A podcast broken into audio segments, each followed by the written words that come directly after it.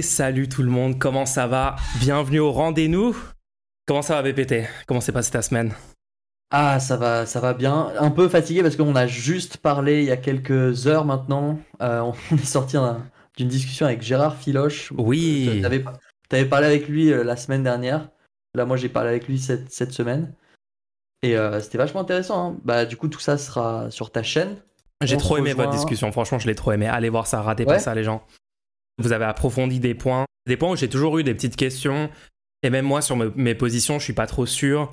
Sur deux, trois détails stratégiques et tout, et vous êtes vraiment allé dans, dans des détails. En plus, on sentait, on sentait vraiment que Filoche, il, il, il aimait la conversation, tu vois. C'est vraiment genre, il, on sent qu'il adore parler de politique avec des gens et d'approfondir euh, euh, tout ça, mais peut-être il n'a pas toujours des gens euh, qui auront nos points de vue, euh, qui lui ouais, poseraient ouais. genre, le, le genre de questions que, lui, on, que nous, on, on lui a posées. T'as très, très bien géré la discussion, je trouve. Bravo. Alors, ce soir... on va aborder quelques sujets d'actualité, quelques petits trucs qu'on a envie de vous dire. Euh, mais aussi, on va avoir un, le, notre nouveau segment, recommandations, euh, club vidéo, on ne sait pas encore comment, trop comment on va l'appeler. Mais on devait regarder Pleasantville. Oui. Est-ce que tu as regardé Pleasantville? Je l'ai reg... J'ai fait mes devoirs, j'ai fait mes devoirs ah, pour une fois. Bien. On va pouvoir en parler du coup. Et oui. Et bien sûr, on terminera tout ça avec le segment questions-réponses. On vous en parlera un peu plus tard. Des grosses questions cette semaine. N'hésitez pas à continuer à les poser d'ailleurs, si vous voulez. Alors, est-ce que toi, il y a des gros sujets? Parce que moi, il y a des gros sujets que j'aimerais traiter, surtout sur les intelligences artificielles, mais euh, pas vraiment genre le, ce qu'on a d'habitude, genre, oh, il y a un nouveau produit quoi. Là, il y a deux petits trucs où j'aimerais traiter, si tu, si tu veux. Ouais, ouais, vas-y. On, on se lance direct? Ouais, ouais, go, go, go. De quoi tu veux nous parler? Alors, déjà... en fait, OpenAI a changé. Donc, OpenAI, c'est ceux qui gèrent ChatGPT. Ouais. Et ils ont changé un petit peu euh, leurs euh, conditions d'utilisation. Et subtilement, euh, on n'a plus vraiment dedans le... l'interdiction catégorique de, de l'utilisation militaire. Non. Jusqu'à maintenant, il y avait... ah, bah voilà. Sérieusement ? Jusqu'à maintenant, il y avait une, une interdiction de, pour une utilisation militaire qui était plutôt large, tu vois, genre, il ne faut jamais l'utiliser.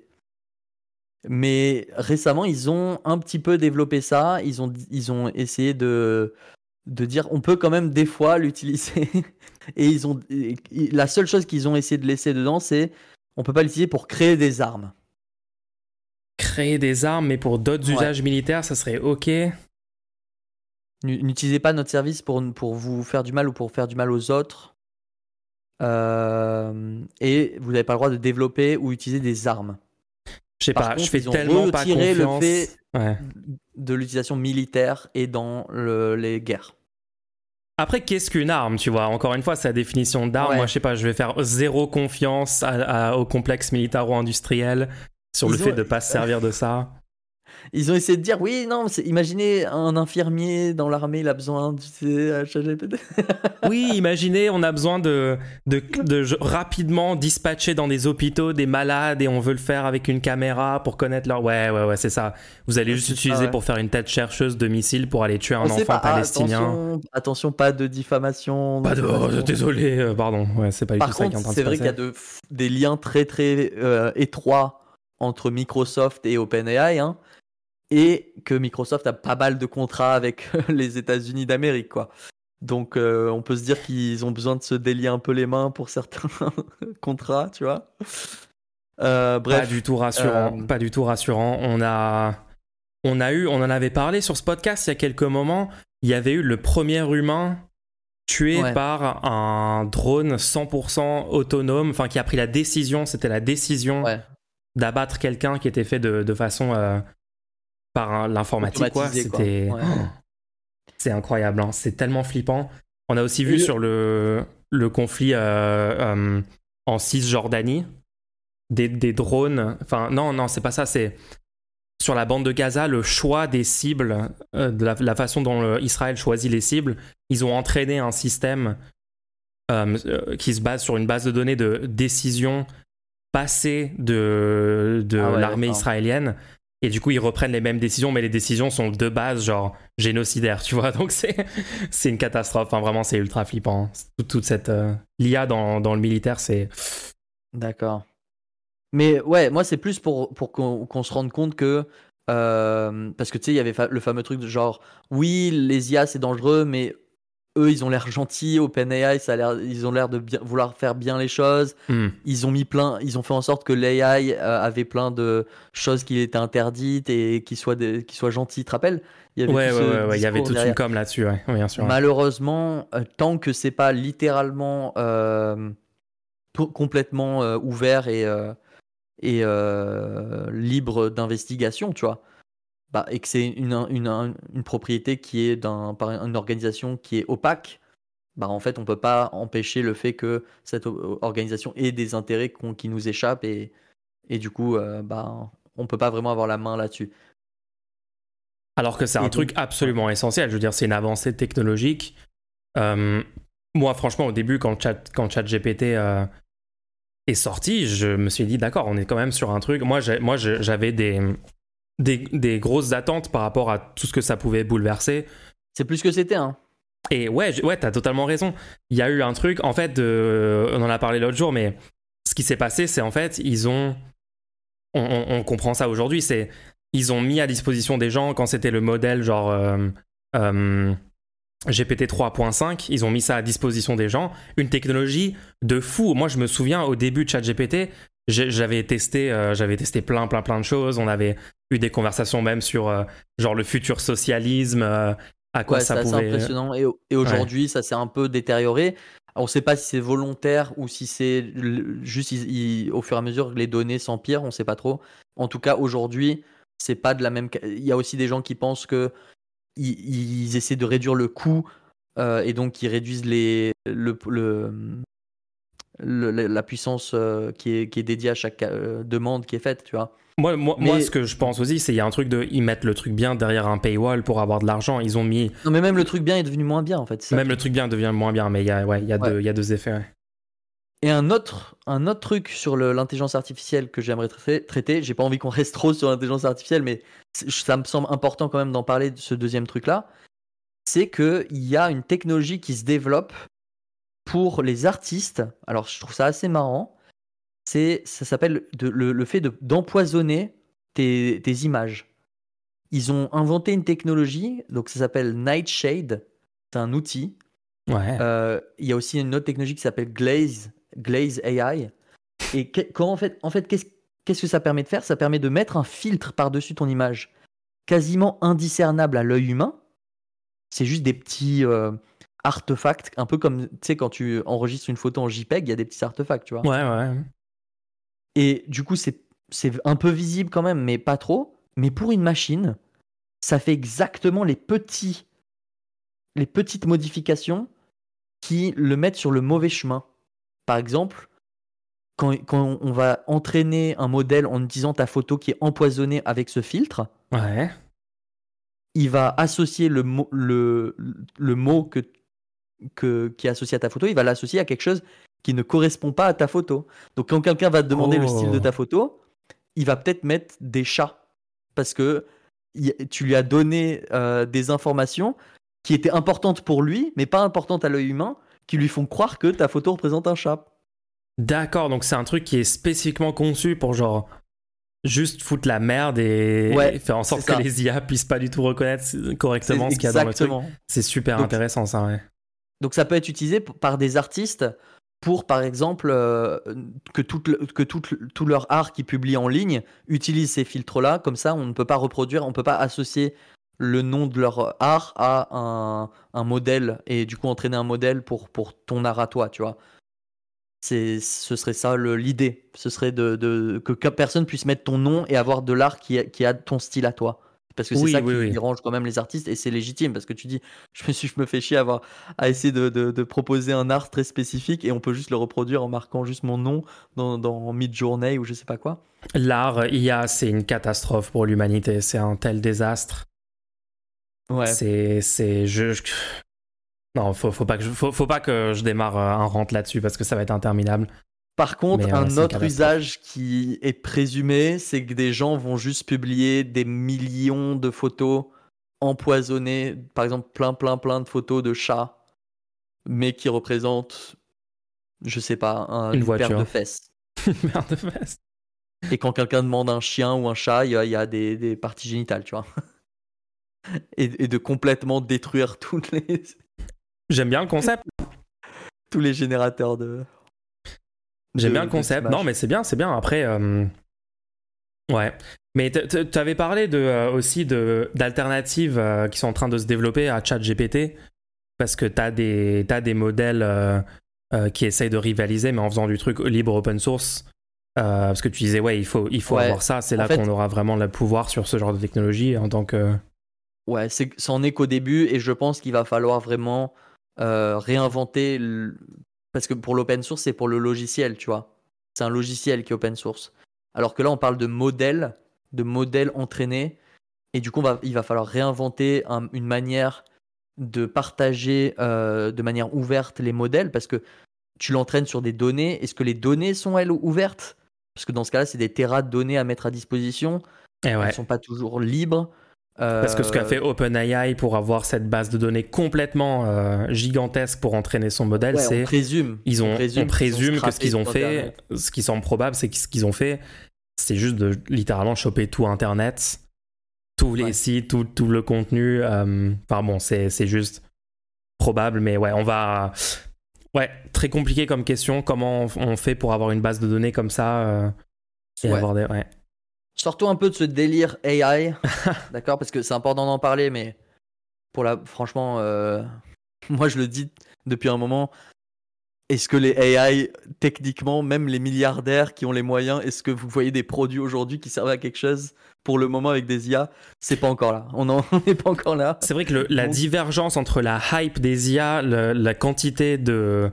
De, d'espace dans, dans le débat oh, euh, ouais. public que ça prend et tout, et concrètement, genre, en quoi est-ce que votre vie a été améliorée, enfin, par, par l'apprentissage machine, on va dire, en général, on peut ouais. peut-être dire des trucs, mais ChatGPT, les chatbots, les trucs de génération de, d'art par I A, à part voler de l'art, et cetera. Enfin non, il y a, y a t- techniquement votre vie, y a, vous pouvez pas lister genre cinq trucs que ça améliore dans votre vie, alors que des technologies genre l'iPhone, et cetera. Là, on pouvait clairement pointer du doigt. Je pouvais pas faire ça avant. Maintenant, je peux le faire. Ma vie de tous les jours est modifiée, quoi. J'ai, vu qu'on en avait parlé énormément dans un autre épisode et que c'est un sujet très important, j'aimerais qu'on passe deux secondes pour mentionner quand même l'énorme euh, satisfaction d'apprendre que le Conseil constitutionnel a quand même retoqué énormément du contenu de la loi immigration. Ouais. Oui, oui, j'allais en parler aussi. Ouais, ouais, non, c'est... Donc, on a énormément de, énormément de choses dans cette loi retoquées. Euh... Surtout les pires choses, en fait. Surtout les pires choses. Et euh, bon, c'est, c'était assez... Euh... C'est, c'est... En fait, le truc, c'est qu'il y avait quand même une chance que les, même les pires choses ne soient pas retoquées par le Conseil constitutionnel. On se souvient, sur la réforme des retraites, le Conseil constitutionnel n'a pas... Euh, retoquer des choses où c'était la première fois qu'il y avait toute cette procédure utilisée en même temps. Donc moi j'a, j'a, j'avais quand même mes inquiétudes j'avais mes inquiétudes malgré le fait qu'apparemment euh, le gouvernement, en fait, ils ont vraiment essayé de faire en sorte que ce que eux voulaient de la loi ne soit pas euh, retoqué euh, par le Conseil constitutionnel, mais les trucs les plus extrêmes que L R a rajouté, enfin les, les sénateurs L R ont rajouté euh, avec la commission mixte paritaire et au Sénat, enfin bref, le, tout le processus euh, législatif, que ces choses-là euh, soient retirées. Parce que je sais pas si t'as vu, il y a François Malocena sur Twitter qui a fait un, un, une, un super thread d'explication, mais en fait, quand tu vas voir les requêtes que le gouvernement a fait, parce que le gouvernement communique avec euh, le Conseil constitutionnel, et ils leur ont dit en gros, euh, di- dites que c'est, des ca- c'est un cavalier législatif, cet article-là, cet article-là, ils ont fait la liste des articles, et en gros, ils ont, ils ont vraiment...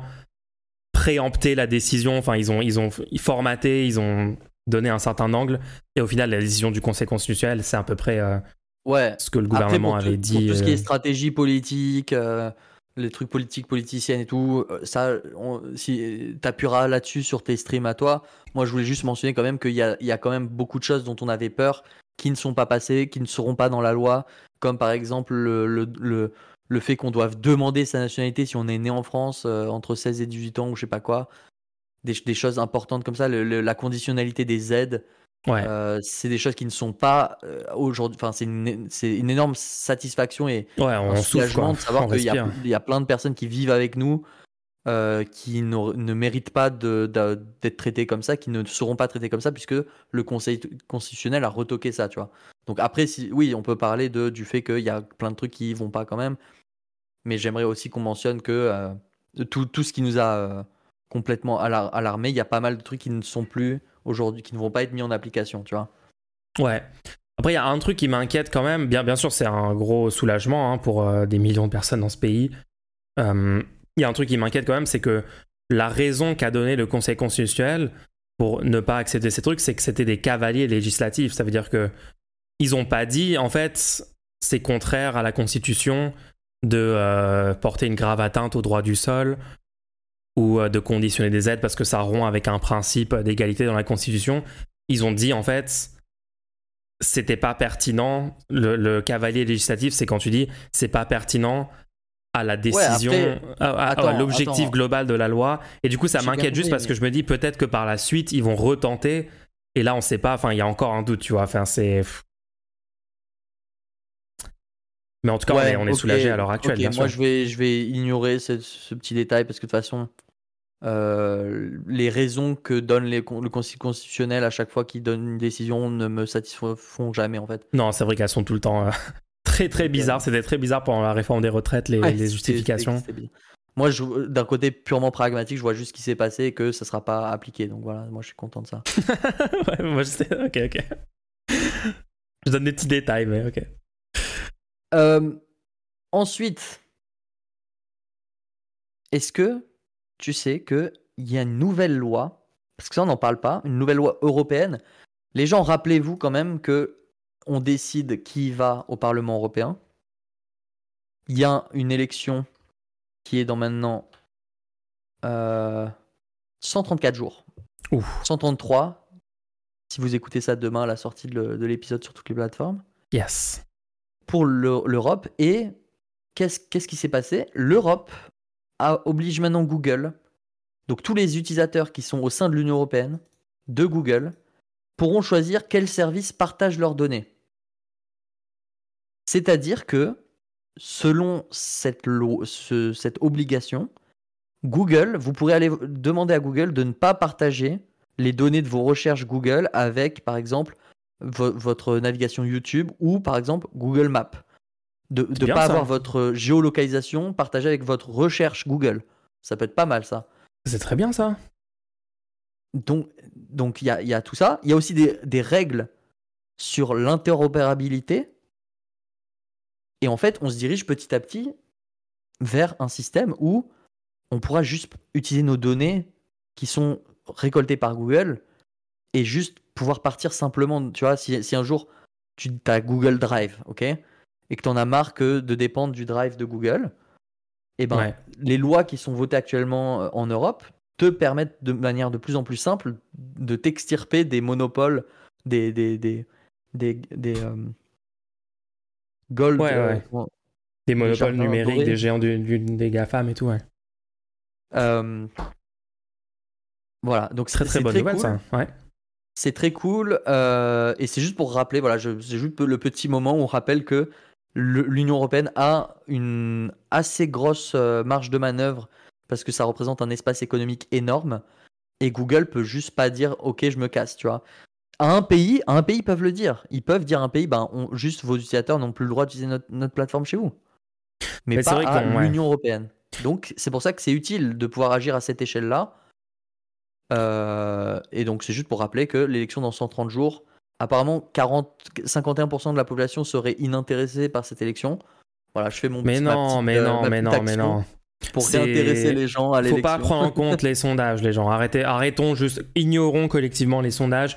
Mais c'est vrai qu'il y a un truc où beaucoup de gens, se, beaucoup de gens sont critiques de l'Union européenne pour des bonnes raisons. Il y a plein de bonnes raisons d'être critiques des institutions européennes et veulent fortement les changer, voire quitter l'Union européenne. Il n'y a pas de souci avec. Euh, enfin, il y a des arguments pour vouloir fortement changer les institutions, écrire des nouveaux traités, enfin vraiment aller. Euh, sur une refonte euh, radicale de l'U E, bon, il n'y a pas de souci, mais ça ne veut pas dire qu'il ne faut pas participer aux élections.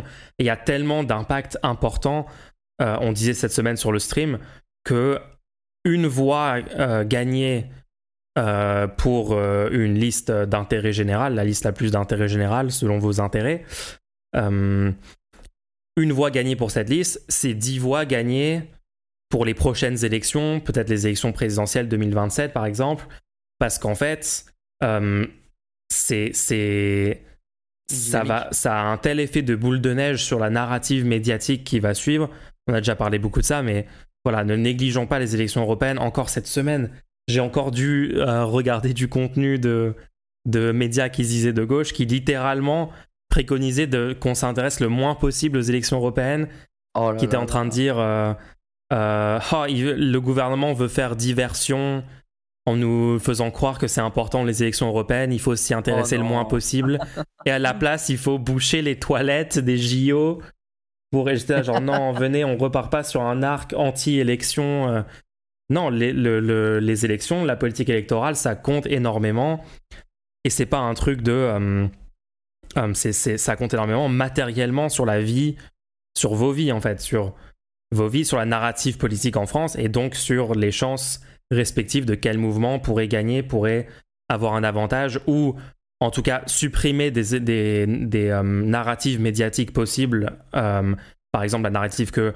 oh, l'extrême droite était en tête euh, aux européennes deux mille vingt-quatre, oh, les macronistes étaient en tête, oh, euh, le, la gauche n'était pas unie et la liste euh, euh, NUPES était euh, même pas la première liste euh, à gauche. Enfin, on peut étape par étape, empêcher, genre vraiment on bypass chaque problème, chaque narrative, hop, plus on fait de score, plus on élimine comme ça des, des arguments possibles des médias mainstream pour euh, tenter de, de défavoriser euh, le camp de l'intérêt général, quoi, tout simplement. Donc, faut faire le taf.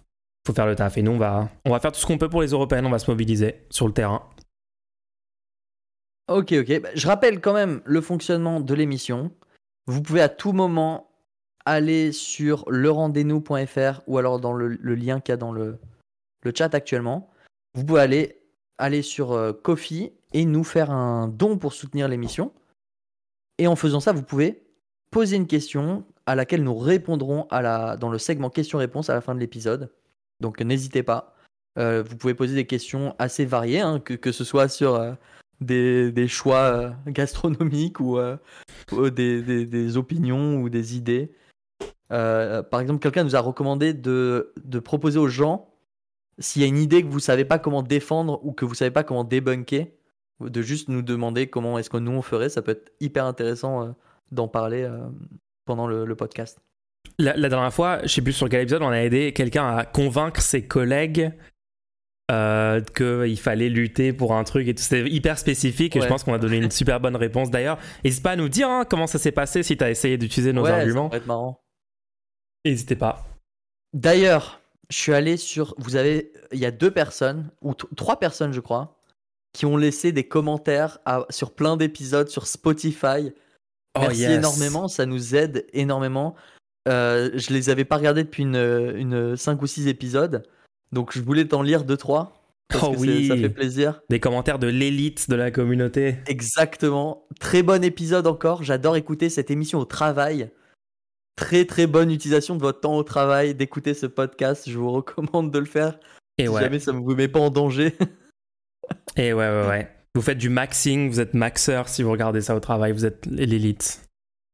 Très bonne, euh, très bonne idée de faire une, un résumé de toutes les victoires de l'année. Ça montre l'influence que vous avez, ça donne de l'espoir. Ça, c'était pour notre épisode spécial Nouvel An, là. Donc, c'était pas mal, c'est ça. C'est cool d'avoir un retour là-dessus. Oui. C'était très fun. Maintenez ce niveau de fun, s'il vous plaît. Alors, j'espère qu'on est au niveau de fun euh, dont la personne parlait. J'espère qu'on est pile poil sur ce niveau-là de fun. Je pense qu'on n'a jamais dépassé le niveau de fun actuel. J'adore le... J'adore le nouveau segment recommandations. Merci pour le contenu. En vrai, on a, fait un seul segment, on a fait une seule recommandation pour l'instant. Ouais, mais l'idée même, tu vois, c'est juste l'idée même du segment. Bravo voilà, en tout cas, bravo. Ça fait plaisir quand même d'avoir ces petits commentaires. Nous, nous ça fait plaisir euh, que l'émission vous plaise. N'hésitez pas à partager et surtout mettez des, des cinq étoiles, des petits likes et tout sur les plateformes, euh, parce que ça nous aide vraiment. Ça, en fait, ça pourrait permettre à ce que les plateformes fassent le travail à votre place. Là, on vous demande à vous d'essayer de partager ce podcast, et vous, vous, beaucoup d'entre vous le font, c'est hyper, ça fait très plaisir. Mais voler le, carrément... l'iPad de votre grand-mère et, et abonnez-vous sur euh, Apple Podcast à ce podcast-là, comme ça, juste elle va ouvrir l'appli un, un jour, dire quoi, c'est quoi ce truc, pourquoi j'ai tous les épisodes téléchargés, et juste elle va se mettre à écouter, et elle va petit ouais, à petit moins c'est... regarder CNews et B F M. L'idée, c'est que les plateformes commencent à recommander d'elles-mêmes no- notre contenu, et, et ça, ça peut se faire que si à la base, il y a, y, a, y a des commentaires, des trucs et tout. Faut faire l'union cool. à la base, c'est ça que t'es en train de dire. On, ouais, on va, on va continuer. Alors moi, j'ai failli répondre à un commentaire sur YouTube. Tu te rends compte de ça ? Il faut pas faire ça, il faut pas lire les commentaires. Tu sais que j'ai écrit en énorme sur mon tableau là, genre ne pas, ne pas lire tes commentaires. Genre c'est un, une de mes checklists, le matin je me réveille et je suis obligé de voir que je dois pas lire les commentaires, ouais non. J'ai failli répondre à un commentaire sur YouTube. C'est quoi le commentaire ? Je vais peut-être y répondre directement dans le podcast. Comme ça, ça peut faire un petit euh, moment. J'ai envie d'en parler quand même. Mais okay, je voulais pas c'est faire la seule un, façon un... où c'est valide de répondre à un commentaire, si, si c'est du contenu. Mais oui, je voulais pas faire un énorme, une énorme tirade où c'est juste une personne sur YouTube qui va le lire. C'était sur les ceintures de sécurité.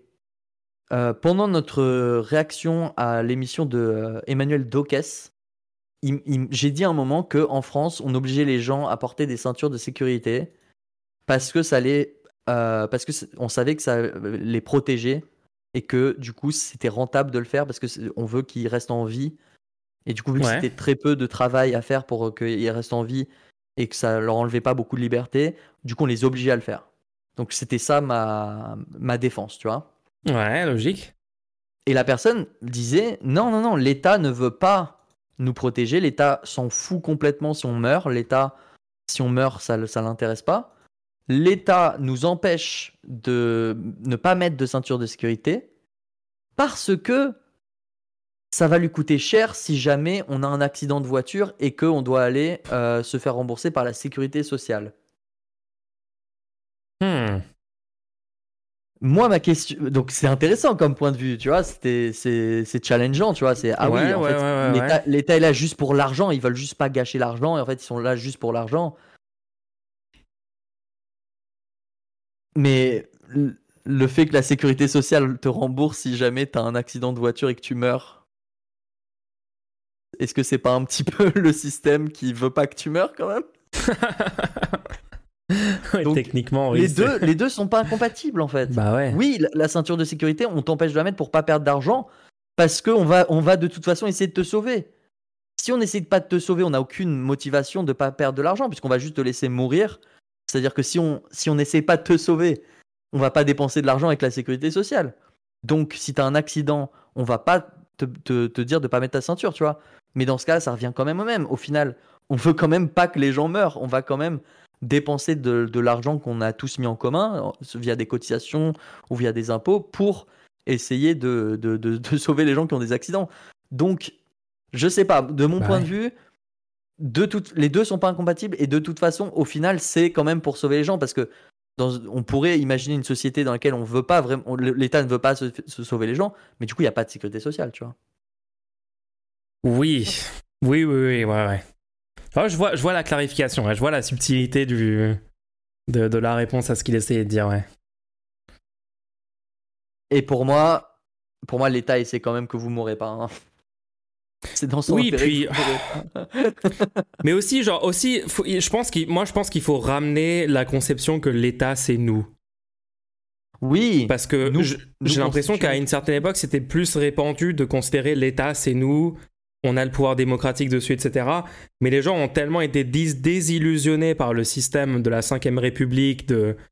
De... de toute la politique professionnelle, tout ça, que maintenant Ils, ils se disent ja, plus jamais genre l'État c'est, c'est moi, l'État c'est nous, on décide collectivement. Ils voient ça comme un truc lointain, séparé d'eux. Et je comprends ça, mais en fait, il faut commencer à imposer maintenant le point de vue que l'État c'est nous, on choisit, et cetera. Et comme ça, les, les trucs qui n'ont aucun sens dans la cinquième République, les gens se disent c'est pas normal, parce que là on a trop normalisé la cinquième République. Mais si les gens se disent l'État c'est nous, on dev... ça devrait être nous en fait qui, décide, qui prenons les décisions. L'État est censé être euh, euh, le... l'institution qui directement retranscrit la démocratie, le pouvoir du peuple, le pouvoir des citoyens sur leur propre vie, sur leur propre euh, pays et leur propre existence. Ça veut dire que du coup, il nous faut la sixième République. Je pense que si les gens considéraient plus que l'État c'est nous, ils se diraient d'accord, donc en fait l'État actuel n'est pas normal, le fait d'être dans ces institutions-là avec ce fonctionnement, c'est anormal et donc le changement doit venir rapidement. Ouais, quoi. Et aussi au lieu de dire, au lieu de dire, au lieu de à chaque fois qu'il arrive un truc horrible, au lieu de dire le gouvernement ce sont des, des connards, ils se diraient on a quand même merdé de, de laisser ça nous représenter.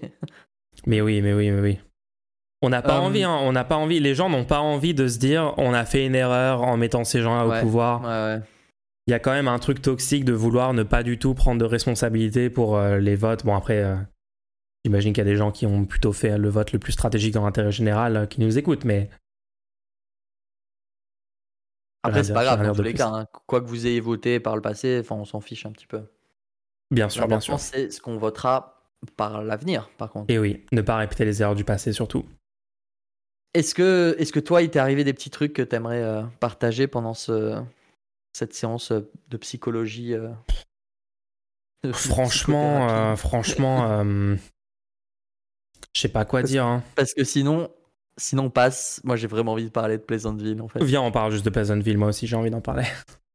Ok, alors on passe au segment, on passe au segment recommandations, euh, club, club film. Alors, les gens, on va tout vous spoiler et on a le droit parce qu'on vous a prévenu la semaine dernière. Donc voilà, Pleasantville. Ouais, le film en question cette fois-ci, c'est le film Pleasantville. Pleasantville, le film. En mille neuf cent quatre-vingt-dix-huit. Faut qu'on le dise infinie fois. Le film, le film en question. Le film Pleasantville, sorti en mille neuf cent quatre-vingt-dix-huit. Ok, ok, c'est bon. J'avais deux ans. Alors, moi, ce que j'aime bien, c'est que pour une... enfin, je croyais que pas mal de trucs que j'allais recommander euh, seraient des films qu'on a tous les deux vus. Et en fait, toi, tu l'as vu hier soir. Je l'ai regardé hier soir. Alors, j'ai... est-ce que tu veux pas, toi, déjà nous faire un petit résumé et nous dire ce que t'en as pensé? J'ai regardé hier soir, j'ai pleuré. À chaud. Ah ouais? Stylé. Ouais, non, non, non, j'ai, j'ai, j'ai, j'ai vraiment aimé le film. J'ai, genre, premier degré, vraiment kiffé le film. En fait, en plus, moi, j'ai un truc... Ok, bon, attends, faut que je, faut que je vous raconte le film, alors, un petit peu. Ouais, fais un petit résumé, fais, fais-nous un petit résumé. Alors, ça commence... Euh, on voit le personnage principal, c'est un élève de high school américain, euh, euh, classique. Première scène, c'est... il... Il veut euh, inviter une euh, meuf euh, en, en dates et il s'imagine aller lui parler, et cetera, et cetera. Mais en fait, on voit qu'en fait, c'était pas lui et ça se passait juste dans okay, sa fais tête. Fais un petit résumé, fais un petit résumé. Ok, ok. Non, non mais ah, je, je, en fait, je, je, c'est juste pour mettre tu... la vibe du début. C'est juste pour mettre la vibe du début, bref. Donc le personnage, parce qu'en fait, c'est, c'est une histoire de... Enfin, euh, le, le truc central du film, pour moi, c'est le, l'évolution du personnage par rapport à qui il est au début. Ça veut dire un peu le nerd... Ouais. Euh, un peu euh, euh, qui ne s'est pas encore vraiment euh, épanoui, s'est pas vraiment trouvé de qui il est, que, quels sont ses, qui il est en tant que personne, qui va être dans la société. Et tout le délire qui arrive par la suite, c'est que euh, il est transporté dans un univers d'une série, euh, genre vraiment une sitcom des années euh, cinquante soixante en noir et blanc, une sitcom américaine avec une famille bien rangée, bien conservatrice, euh, la, la, la mère femme au foyer qui fait à manger, qui euh, s'occupe des enfants, qui fait le petit-déj, qui est un peu autoritaire, bizarre, un peu coincé. Euh, et donc, le personnage, en fait, il, il rentre dans sa télé, il se fait transporter, un trope assez classique euh, dans tout un tas de films. Ce qui est vraiment cool, c'est le développement. En fait, chaque personnage... au cours du film, a un développement que je trouve juste excellent. Ça veut dire que au début du film, les, les... parce que t'as, t'as le, le gars et t'as une fille aussi qui est sa sœur. C'est un peu les deux personnages principaux. Enfin, c'est les deux personnages principaux qui sont transportés dans, dans ce monde de cette sitcom. Et les deux vont évoluer de façon assez différente et, et voire opposée. Euh... Le truc central, mille neuf cent quatre-vingt-dix-neuf en France. Ok, ok, ok. Je parlais de la date de sortie euh, américaine. Hein. Mais euh, ouais, B P T, moi, tu m'entends ? Ouais. Moi le, moi, le truc qui m'a... Dès le début, le truc qui m'a vraiment captivé, c'est le, l'ambiance des États-Unis, de, du high school, et aussi des, des dialogues, des personnages, des... Genre, moi, j'ai vécu aux U S, et juste, ça m'a rappelé des trucs et tout. Enfin bref, il y avait aussi un truc personnel de nostalgie un peu, qui, me, qui a aussi joué, je pense, dans... Hein ? T'as résumé le film ? J'ai... Euh... Non, non, non, je suis à la moitié environ. Ok, continue, continue. Ils sont, donc là, ils, ils, sont dans la, ils sont dans le monde de Pleasantville, de, de la série Pleasantville, en noir et blanc. Et en gros, tout le monde joue un rôle. Euh, tout le monde est, est totalement robotique. Il y a des choses complètement absurdes dans le monde. Euh, euh, genre le, le gars qui doit préparer les burgers. Euh, si tu... Euh, si tu, s'il fait pas dans le bon ordre euh, toutes les tâches et, et si... si toute la société a une sorte d'ensemble de rouages qui doivent bien fonctionner. Et s'il y a un truc qui qui va pas bien, tout le monde est perdu, plus personne sait comment faire son, son travail. Euh, et en fait, le fait que ces deux personnages du monde actuel soient transportés dans la série des années soixante, ça perturbe complètement toute la société avec euh, des effets en cascade, vraiment genre effet papillon. Il y a un, un, petit, un petit truc qui se passe pas comme, comme c'est censé se passer dans la série, parce que tous les épisodes sont okay, évidemment... Il... Répétitif. La série est en noir et blanc normalement. Oui. T'as parlé de ça ? Oui, oui, oui. Non, le, l'utilisation de la couleur dans le film, c'est parfait. Genre, c'est tellement en fait, bien tous les, fait. Tous les, tous les woke, tous les gens qui deviennent woke dans ouais. le film. C'est littéralement le wokisme qui deviennent colorés en fait. Ils prennent une couleur dans la série qui est normalement noir et blanc, et du coup, on voit un mouvement de ségrégation. Littéralement pour les gens de couleur, du coup. Ouais. En gros, en fait, c'est vraiment le truc central du film pour moi, c'est le conservatisme, en fait. C'est, c'est vraiment une, une, euh, une dépiction extrêmement juste de ce qui pousse les gens à être conservateurs, en fait, de la mentalité conservatrice et juste le fait d'être contre le changement fondamentalement. Et franchement, en tant qu'œuvre, je trouve que ça cerne de façon super juste comment les conservateurs, pas, pas genre, pas les politiciens, pas les, les, les politiciens euh, conservateurs qui manipulent les masses pour des agendas, pour des intérêts, euh, pas des grifteurs, pas des gens euh, dans, dans les médias, pas ce genre de profil, mais juste les, les personnes de base dans la société qui vont être euh, attirées par le, le mouvement conservateur. Euh, parce qu'en fait, c'est, c'est, c'est tout le truc de la fin, de, de, un peu le dernier arc du film. C'est qu'en fait, euh, tous ces gens qui sont juste un peu réfractaires au changement apporté par ces deux personnages arrivés d'un autre monde, qui arrivent dans leur société et qui perturbent tout, ils commencent à s'organiser petit à petit. Il y a le maire du village qui euh, il, il voit tout le, tout le bordel que ça cause à droite, à gauche. Il commence à s'organiser pour dire, bon, il faut lutter contre euh, ces gens qui sont devenus colorés. Euh, et t'as littéralement la formation d'un mouvement fasciste en, en temps réel dans, dans le film. Je trouve que c'est super bien fait. Hein. C'est super bien fait. Ouais. Le, le, la scène où la, où la mère euh, prend son bain et se oui, masturbe oui. pour la première fois, c'est parfait. Genre, je l'ai t- j'ai trop aimé cette scène. Elle découvre et son mari est genre, qu'est-ce qui est en train de se passer ?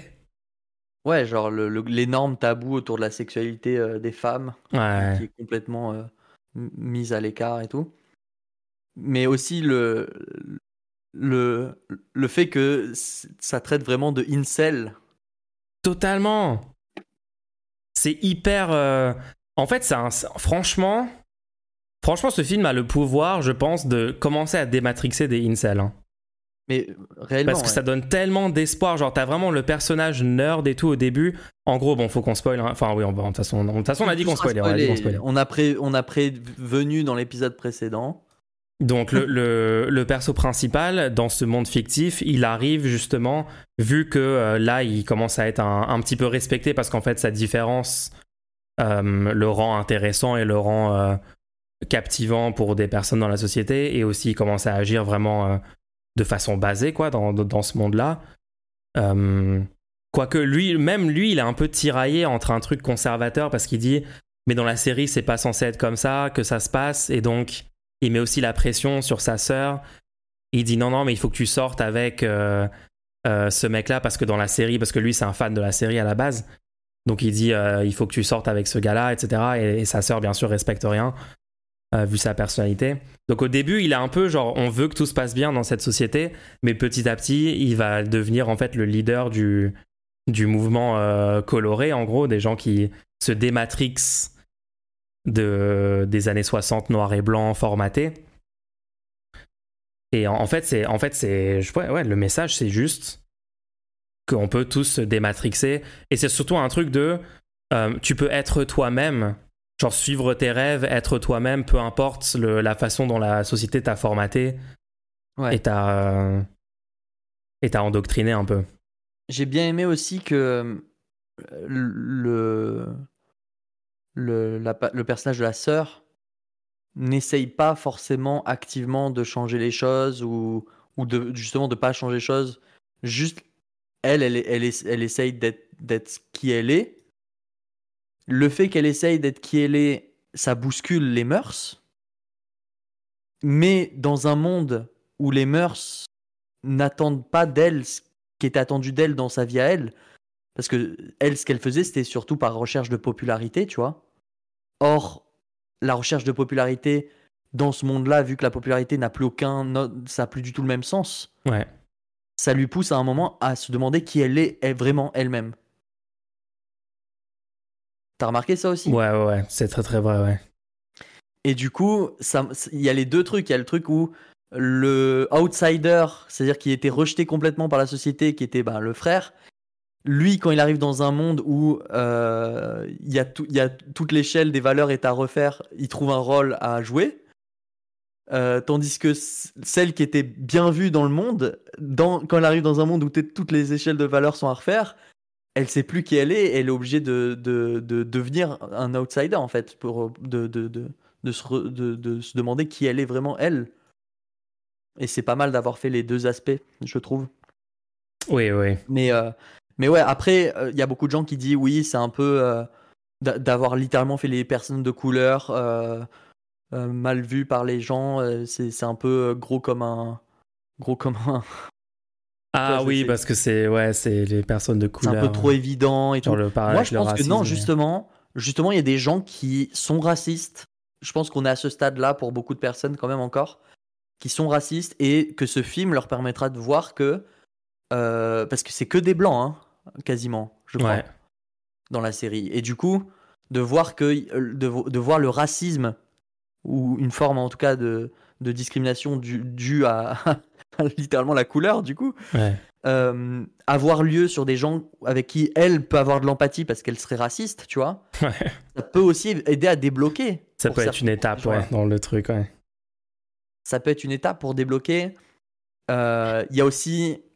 Si on, si on peut parler des, des livres, le fait que la culture, euh, ben, un, un, ça c'est un, un gros truc du fascisme, hein, de, d'empêcher l'accès à la culture et à le l'art. Seul fait que la culture... Ouais. Le, j'adore... Non mais attends, tu sais c'est quoi la scène qui m'a fait pleurer ? C'est le gars qui travaille au, au resto, ouais. qui genre découvre qu'en fait il adore l'art et il commence à peindre et tout... Incroyable scène, genre j'ai trop aimé cette scène, c'était parfait. Ouais, c'était tellement bien amené et je, le truc des... Franchement, l'usage de noir et blanc et couleur, euh, je l'ai déjà vu dans d'autres films et tout, bien sûr, ce, ce, ce, ce, ce, ce device euh, être utilisé, mais très très très très bien utilisé. Et c'est mignon, tout le film, il est super mignon, il est super... Euh, moi j'adore ce truc-là, j'adore cette vibe genre innocent, mignon, euh, c'est très enfantin et... Et positif, quoi. Ouais, ça part quand même d'un truc assez simple. Euh, euh, et si, et si, et si t'allais dans, et si t'étais envoyé dans ta série télé préférée, tu vois. Ouais, ouais, non, c'est juste wholesome, en fait. C'est wholesome. En fait, ils arrivent à faire un truc où t'as littéralement la formation d'un, d'un, d'un mouvement conservateur fasciste qui va détruire l'art, brûler, et cetera, et cetera. Mais quand même garder une vibe genre super wholesome. Il n'y a pas de... Je trouve qu'il n'y a pas de scène en trop. C'est très épuré, en fait, comme film. Euh, ouais. Bah écoutez, euh, je vous conseille de... Je vous conseille, si vous ne l'avez pas vu, même avec les spoils, Mais est-ce que, tu sais quel, est-ce que tu sais quel impact culturel ça a eu? Parce que moi, je t'avoue, j'ai pas beaucoup entendu parler de ce film. Hein. Bah, les gens se sont arrêtés à l'aspect euh, oh, les gens de couleur, c'est en fait c'est du racisme et tout. Et ça a été assez critiqué. Ah ouais, ils ont dit ah, c'est trop caricatural. Ils ont dit, ils ont dit c'est niais, c'est un peu trop caricatural. Et je pense qu'aujourd'hui, maintenant qu'on voit moi, vraiment l'impact, bien, de la, l'impact de. Enfin, le retour des, des, de, de la théorie de. Des, c'est tout, tout le, le truc sur les incels, sur le, le fascisme et tout. Je pense qu'en fait, le, le film avait beaucoup plus à dire que ce que les gens ont, ont entendu à l'époque, et l'écouter aujourd'hui, c'est, c'est encore même plus puissant que, que le jour de sa sortie. Donc je pense qu'il mérite un petit, euh, un petit relent d'intérêt, ce film. Mais un des thèmes centraux du film, pour moi, c'est euh, que les gens sont enfermés dans un train-train quotidien euh, et ils passent à côté de leurs passions, de leurs rêves, de leurs aspirations profondes, de leurs vocations, ouais. de trucs comme ça. Euh, et ils sont un peu, ils sont aliénés, tu vois. C'est le gars qui fait, qui fait les burgers euh, ou la, la femme ouais, au foyer qui est... Ouais. Euh, ou même l'homme, bloqué. l'homme qui arrive. La scène où l'homme arrive chez lui et dit « Je suis de retour !» Oui. La, la personne répond et il comprend même pas un niveau mater... genre un c'est niveau parfait. mécanique, il, il comprend pas, il dit « Attends, pourtant je suis rentré chez moi. » Où est, où est j'ai mon posé repas mon chapeau, genre, j'ai dit il s'attend à ce que et... sa femme est étouffée, bien sûr. Genre où est mon repas où est... Et il ouvre le four, il dit « Pourquoi le four est pas chaud ?» Je... c'est, c'est, c'est bizarre. Ça, c'est un peu comme si genre, attends, ça a pas marché ce que j'ai fait. Je, je suis rentré chez moi, j'ai posé mon chapeau, j'ai dit bonjour et j'ai pas eu mon repas. Qu'est-ce qui s'est passé? Mais ouais, ouais. Et le truc, le, ils utilisent le fait que tout le monde est censé être en mode automatique constamment et tout est censé bien se passer euh, dans le meilleur des mondes, euh, euh, sans aucune euh, embrouille et tout. Ils, ils utilisent le fait que c'est une série pour dire regardez, tout est, c'est tous des automates, ils n'ont pas de conscience, ils, leur journée ne change pas d'une, d'une journée à l'autre parce que tout est parfait, parce que c'est la série. Mais en fait c'est la, c'est la vraie vie. Ouais, en fait il n'y a même pas de différence en fait, entre les gens enfermés dans une routine ou dans les normes de la société. Euh, j'aime, pareil, j'aime, bien qu'ils, j'aime bien qu'ils disent que tout est parfait dans ce monde là et que quand les gens arrivent ça, ça rend les choses imparfaites. Parce que, euh, bah, tu sais, par exemple, il, il joue au basketball et euh, tout le monde met tout le temps le, le but parce que c'est, c'est, ils sont tous parfaits. Ouais. Et à partir du moment où euh, ils découvrent le sexe, ils n'arrivent plus à mettre un seul ballon. Et, euh, parfait, et en ça. fait, qu'est-ce que, qu'est-ce que, qu'est-ce que ça dit? C'est en fait que euh, c'est con- la société est considérée parfaite. En fait, c'est, c'est la considération que tout va bien. C'était pas parfait le fait que l'homme arrive chez lui et que la femme est tout fait. C'était pas parfait ça, mais c'était considéré parfait. Et donc de leur point de vue, les choses s'empirent quand les, quand les gens se posent des questions sur euh, leurs conditions, et cetera. Et donc euh, ils ont réussi à mêler ça au fait que la série n'est plus elle-même. Et du coup c'est exactement ce que tu disais avec le conservatisme tout à l'heure, c'est le fait que la série doit suivre un, un script fait que ça critique vraiment le, le, le, la narrative qu'on a vraiment dans la société actuellement, qui n'est pas un script d'une série, qui est littéralement une narrative où tout le monde doit se marier, avoir des enfants, euh, à tel âge, tout ça, tout ça. Donc c'est, c'est assez marrant. Voilà. Euh, euh, attends, moi j'ai encore... ouais, j'ai encore des trucs à dire. Vas-y, vas-y. Il y a un truc où... le... il y a aussi un message sur les, les médias, parce que... Euh, je suis sûr qu'il y a plein de gens en quatre-vingt-dix-huit qui ont regardé euh, Pleasantville et ils regardaient en fait ces séries-là quand eux étaient plus jeunes ou même à, ouais, ou même, ouais, ouais. même à ce moment-là, ils regardaient des séries qui mettaient en scène euh, la société de, des années soixante, euh, des séries un peu traditionnelles. Moi, je sais pas, je sais pas si je, je, t'as des noms qui viennent en tête, des trucs comme ça, des sitcoms. Euh, Happy Days. Voilà, des trucs comme ça. euh, et qui se sont jamais posé la question, mais si j'étais transporté, tu sais, juste tu regardes ça, tu dis ah oh, c'est marrant, c'est c'est une vibe, euh, c'est cette société, ouais, tu remets pas en question du tout. Tout va bien et tu remets pas ça en question. Et là c'est vraiment genre attendez, mais deux secondes, si on prend des gens, si on prend des jeunes de la société aujourd'hui, ils sont transportés dans cette dans ce monde là, ça serait quoi les réactions? Pourquoi on considère normal? Donc il y a aussi un truc où ça interroge largement les subtilement, super subtilement, ça interroge les représentations dans les médias et le fait de normaliser des valeurs et des fonctionnements de la société à travers des, des séries, des, des œuvres médiatiques, quoi. Un peu subtilement. Il y a un truc, par contre, je trouve que... Il y a un truc qui n'est pas trop abordé, c'est le... Ah. C'est le... Le, le système économique. Après, là, je suis, je, là, je pars un peu loin, d'accord ?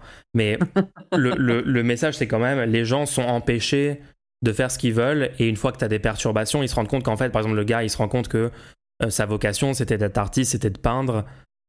Euh, et en fait, dans, dans Pleasantville, tu peux, deven- tu peux juste dire, tu peux juste être touché par la couleur, tu peux juste sortir de ton mat- matrixage et commencer à peindre, et tu as euh, le, le temps pour le faire, et... et ça se passe bien. Et on dirait que c'est juste un, un, un changement idéologique qui doit advenir. C'est-à-dire, si on, on te montre qu'en fait, tu ouais, peux faire différemment, ouais. qu'en fait, tu peux vivre ta vie, et cetera. Il n'y a pas vraiment euh, une critique de la lutte de classe et tout. Ouais, et enfin, après, moi, je ne je, je dis pas que ça aurait dû être différent. Pour moi, le film est déjà super, il n'y a, a aucun souci. Mais si je veux aller plus loin que ça, si, tu, si on veut réaliser une société qui ressemble plus à la société finale de Pleasantville, où tout est en couleur et les gens sont... Euh, plus libres de faire les activités qu'ils veulent, de suivre leur passion, de s'épanouir, d'avoir des relations comme ils veulent, d'avoir du temps, et cetera. Et bah, il, te, il va falloir changer des trucs matériellement. Ça veut dire, tu peux pas juste euh, du jour au lendemain quitter ton taf à faire des burgers et commencer à peindre parce qu'en fait, bah, des conditions matérielles, quoi. Actuellement, t'as besoin de ce travail pour, euh, pour survivre. Donc, c'est le truc pour aller plus loin. Si on veut le réaliser réellement, techniquement, il y a des changements matériel à implémenter dans le fonctionnement de la société, quoi. Voilà, je voulais ouais. juste dire ça. Après, ouais.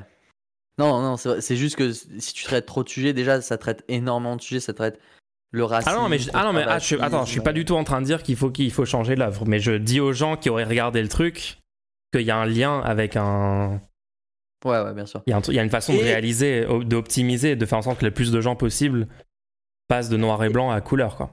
Il y a quand même un côté, dans ce, dans ce film, il y a un côté Matrix.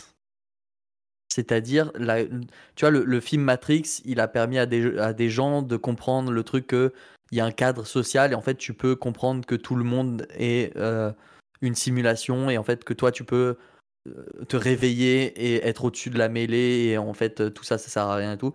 Et je trouve ça assez caricatural dans euh, Matrix et c'est dur de, de comprendre la mise en application de...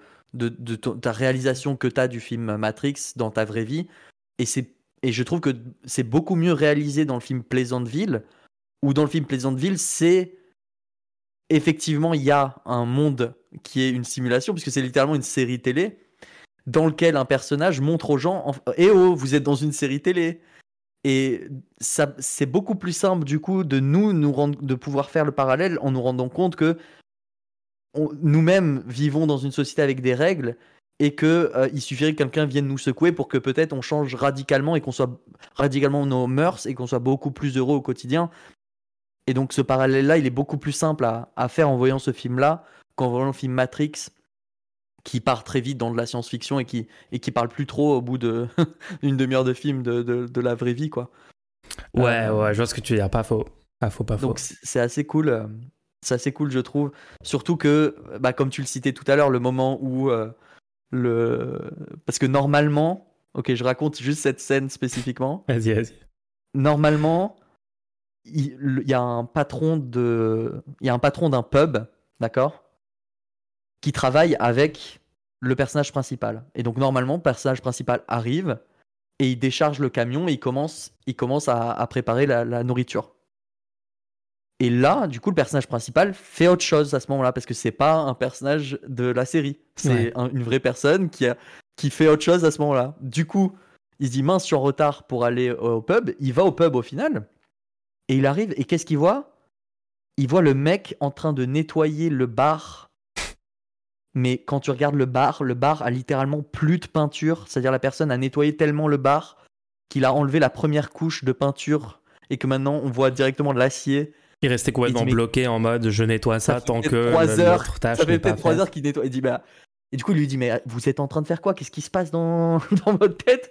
Et il dit, bah, d'habitude, quand t'arrives, tu décharges le camion. Euh, d'habitude, quand le, le vendredi, je nettoie le bar. Puis après, tu arrives, on, on décharge le camion. Je prépare les steaks, tu prépares la laitue, je prépare le burger. Et après, il dit, oui, d'accord. Bah, vu que t'es pas arrivé, bah, je, j'étais en train de... là, j'étais encore en train de nettoyer le bar. Mais en, le coup, pire, c'est dit, qu'il y a des gens dit, qui font ça dans la vraie vie. Écoutez, la prochaine fois, Si je suis pas là, vous commencez à décharger le camion. Ah bon? Oui, et comme ça, vous pourrez commencer à, à faire les steaks. Tout seul? Oui. Mais, mais j'ai jamais fait les steaks. Mais vous y arriverez.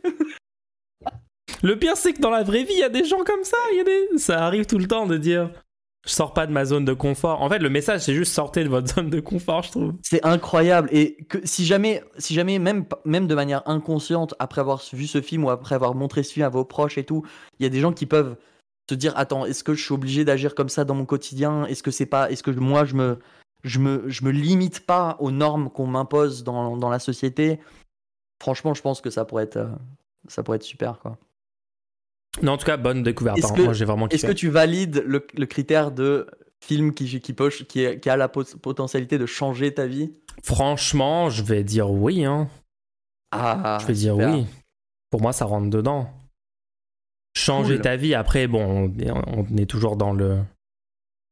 Euh, c'est... Euh... On est ambitieux, d'accord ? J'ai dit que c'était poten... J'ai dit potentiel. Potentiel, potentiel, bien sûr. Pour une, la bonne personne au bon moment de sa vie... Est-ce que ce non, film mais c'est pas un truc de changer ta vie, c'est un truc de genre ça ajoute une œuvre à toute une à plein plein de trucs que tu vas ouais. bon, après, regarder. T'as dit oui juste avant, te faire... tu peux tu peux essayer de cop out après, mais t'as, t'as dit oui quand même. Non, mais je dis que ça rentre dans cette catégorie, mais que genre il y a des limites. Faut... Je... Parce que les gens qui nous écoutent, ils vont dire quoi ? Je vais changer la vie des gens autour de moi, oh, leur allez, montrer un film, bon. ils vont ils vont péter un câble, tu vois. Laissez-nous exagérer un peu parce qu'on kiffe des films, ça va. Non, en tout cas, il était bien. J'ai hâte. Euh... Mince, du coup, faut qu'on donne la recommandation pour la semaine pro ? Ouais, du coup, ça, c'était la recommandation pour cette semaine. J'espère que ça vous a plu. N'hésitez pas, franchement, même avec les spoils qu'on a fait là, il y a tellement de scènes qu'on n'a pas du... dont on n'a pas abordé. Ouais, le... ouais, non, on n'a même pas dit, on n'a même pas dit un quart de... Il y a des choses incroyables dedans encore. Euh, surtout la fin, la fin, techniquement, elle est, elle est plutôt bien gérée pour un film qui a... Il y a des films comme, comme ça, ils, pré... ils commencent avec des prémices complètement folles. Et ils savent pas du tout ce quoi faire avec et ça, ça, ça, ça, se, ça piétine, quoi. Ça trébuche. Ouais. Là, ça va, quoi. Là, ça va, c'était pas mal. La fin est vraiment oh. feel good et, j'ai, et j'aime bien ça. C'est anti-dooming. Ouais, ouais. Pour la semaine prochaine, je, re- je recommande ? Ouais, vas-y, vas-y. Je propose pour la semaine prochaine qu'on regarde le film Good Will Hunting. Oh, un classique. Appelé Will Hunting en France, le, donc euh, le destin de Will Hunting au Québec. M D A. euh, donc bah non, mais, film... t- mais celui-là, tout le monde l'a vu, non ? En fait, je me rends pas compte. Peut-être, peut-être que Pleasantville aussi, tout le monde l'avait vu. C'était juste moi qui l'avais pas vu. Non, mais écoute, je suis sûr, il y a plein de gens qui l'ont pas vu. Et, euh, et même, moi, moi, ce qui m'intéresse aussi, c'est d'en parler surtout. Donc, les recommandations, c'est bien, c'est bien pour les gens qui l'ont pas vu, mais c'est aussi super pour après faire un débrief ensemble. Vous me trop l'avez bien. trop teasé, je suis, en, je suis en train d'épier tout internet pour le trouver en V O D. Apparemment, bon, il est disponible très, sur, très bon sur YouTube en, en location. Euh, ouais, Will Hunting. Donc, Will Hunting, donc, un des premiers films de Matt Damon et Ben Affleck qui les ont mis sur le radar, quoi. Euh, avec Robin Williams. Donc, euh, bien sûr. Bah, je propose celui-là pour passer à un film un peu plus. Euh, bah, go. Un hein. peu plus. Ouais. Trop bien. On avait deux films sur la télé. on, a, on a commencé par Truman Show et Pleasantville, qui sont littéralement deux films où, où l'acteur principal est dans une série télé, techniquement. Oui, c'est le même film, en fait. On va changer un peu. Trop bien, trop bien, trop bien. Donc, pour la semaine prochaine, Good Will Hunting, euh, n'hésitez pas. Ok, alors, qu'est-ce qu'on fait ? Est-ce qu'on passe aux questions-réponses ? Si t'as pas d'autres euh, news ou sujets à traiter, je pense qu'on est moi, bien. Je, je pense qu'on est bien pour les questions-réponses. Là, on peut y aller. Donc, passons au segment questions-réponses. Alors, je suis pas sûr que ça marche le parce que j'ai ajouté un outil pour ceux qui nous regardent en direct ou sur la chaîne YouTube pour afficher la question qui est en cours de réponse. Et euh, je crois qu'il va falloir que tu recharges parce que j'avais Attends. essayé de mettre le nom du film et ce n'était pas présent. Ah voilà, ça y est, c'est bon. J'avais essayé de mettre le nom du film pendant tout, tout ce qu'on parlait. Ok, ok. Bah écoutez, du coup, le segment questions-réponses, on, peut, on va maintenant vous mettre les questions directement à l'écran. Quel talent. Donc, euh, commençons par la première question. Je la mets à l'écran. Afin d'augmenter ah. l'égalité entre hommes et femmes sur le marché de l'emploi? Donner aux hommes un congé de trois ans comme aux femmes, permet-il cela? Ou est-ce contre-productif?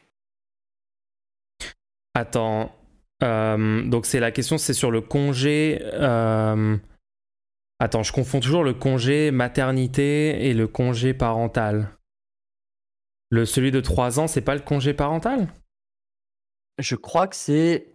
Celui qui peut aller jusqu'à trois ans. C'est le congé parental, hein. Donc c'est, ça peut être pris. Le congé par... parental peut durer trois ans maximum. Les deux parents peuvent prendre un congé parental. Donc en fait, c'est déjà le cas actuellement. Oui, c'est déjà le cas actuellement. On peut déjà euh, prendre un congé de trois ans. Euh, après, peut-être, peut-être qu'on parle plutôt du, de élargir le congé maternité. On va, pour, pour, pour que cette question serve à quelque chose, on va partir oui. du principe qu'on parlait du congé maternité.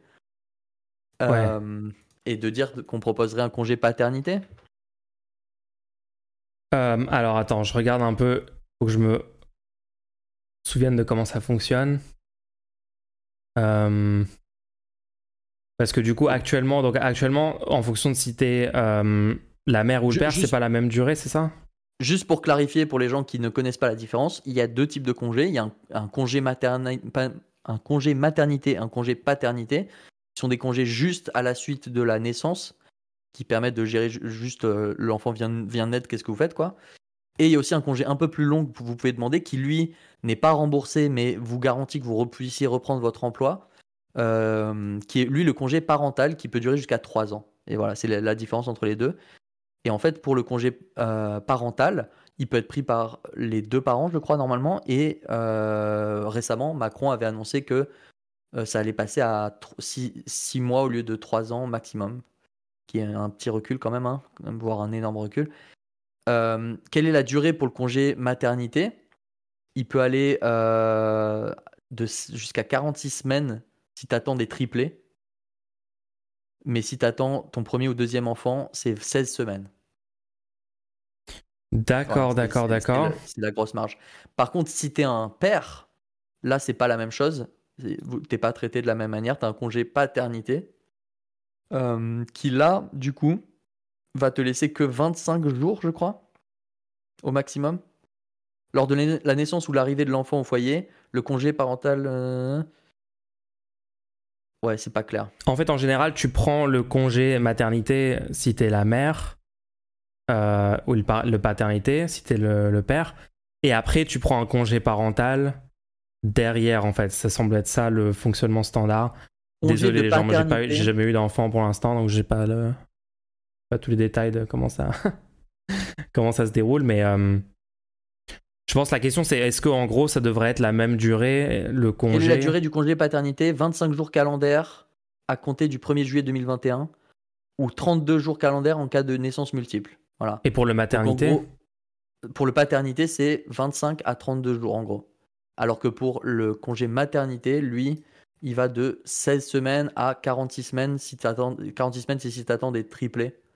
Euh, vingt-six semaines si tu as déjà... Euh, si c'est ton troisième. Mais il est pris durant la, durant la grossesse. Il est pris... Euh, ça peut être à un, à un moment dans la grossesse. Ouais, quoi. Ouais, ça comprend le congé prénatal et postnatal. D'accord.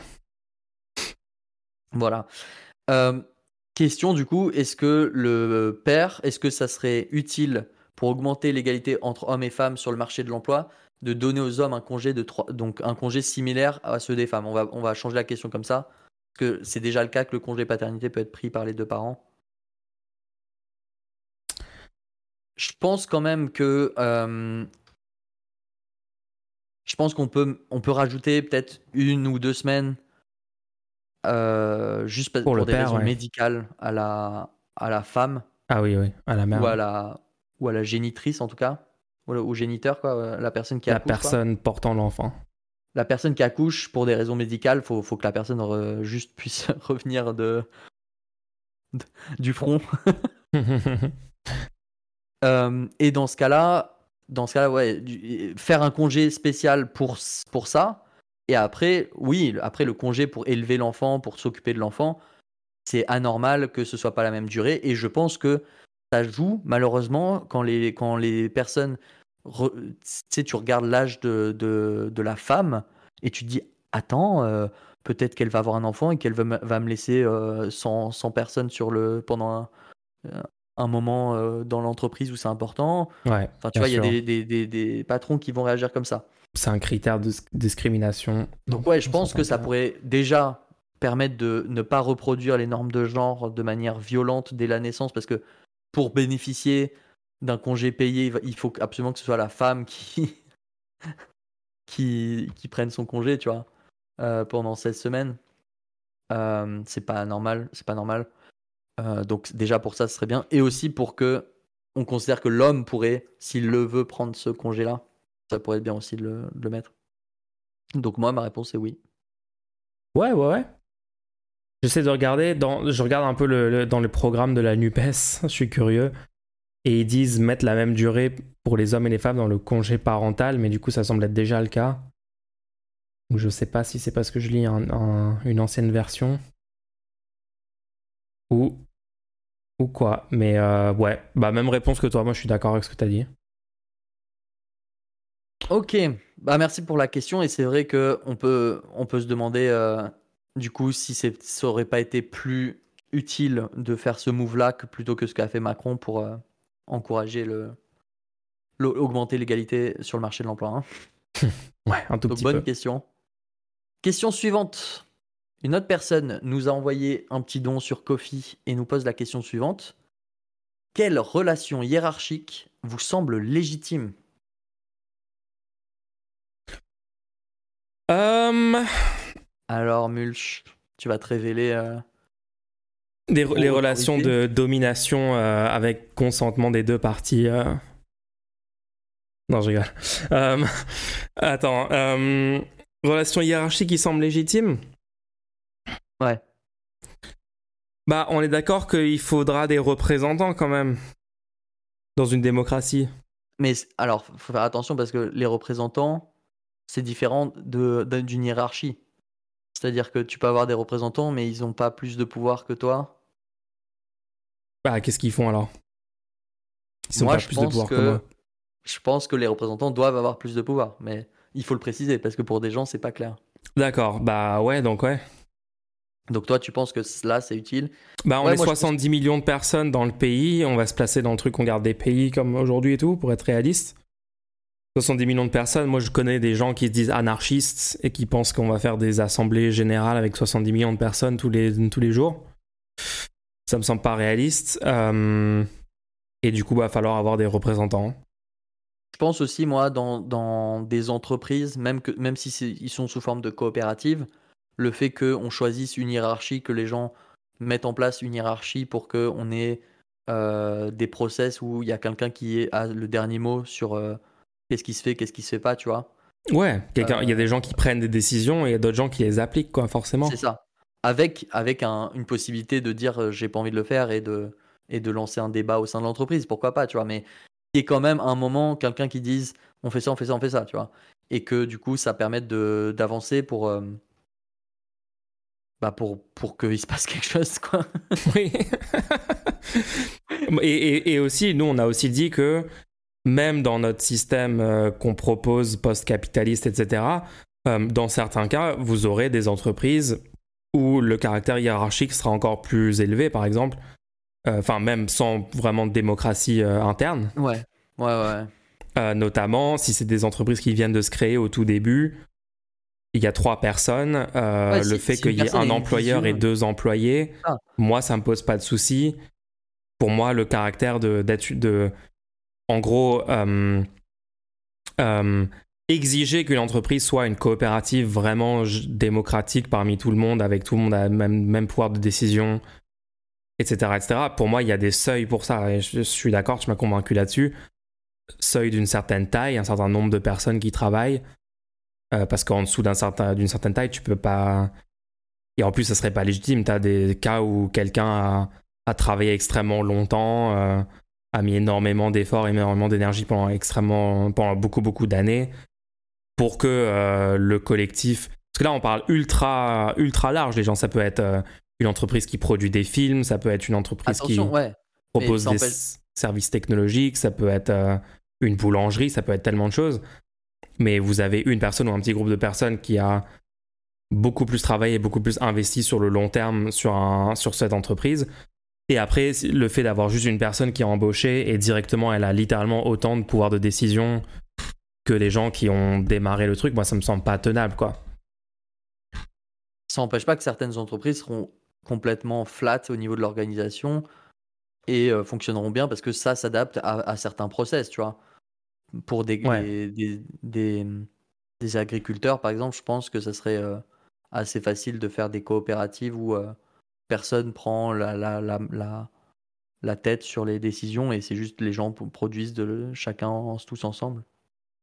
Il euh, y a aussi... Euh, après, j'essaie, j'essaie de comprendre un peu euh, comment est-ce qu'on pourrait expliquer ça, parce que techniquement, c'est une hiérarchie, mais tout ce qui est la justice, tout ce qui est l'ordre, le, le fait d'avoir une police, ouais. Est-ce que je pense que ça va être pris en compte comme une hiérarchie, parce que bah on, oui, oui, on donne des droits très clairs à certaines personnes que d'autres n'ont pas.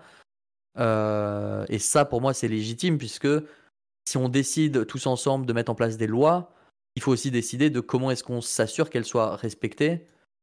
Et tu tu pourras pas faire autrement que de mettre en place une hiérarchie où des gens sont capables de te faire remarquer que tu ne l'as pas respectée, parce que si tout le monde est capable de dire qui a respecté quoi, on se retrouve dans une situation où Euh, personne ne peut, ne peut dire, euh, avoir le dernier mot et dire non, en fait, c'était ça l'explication, tu vois.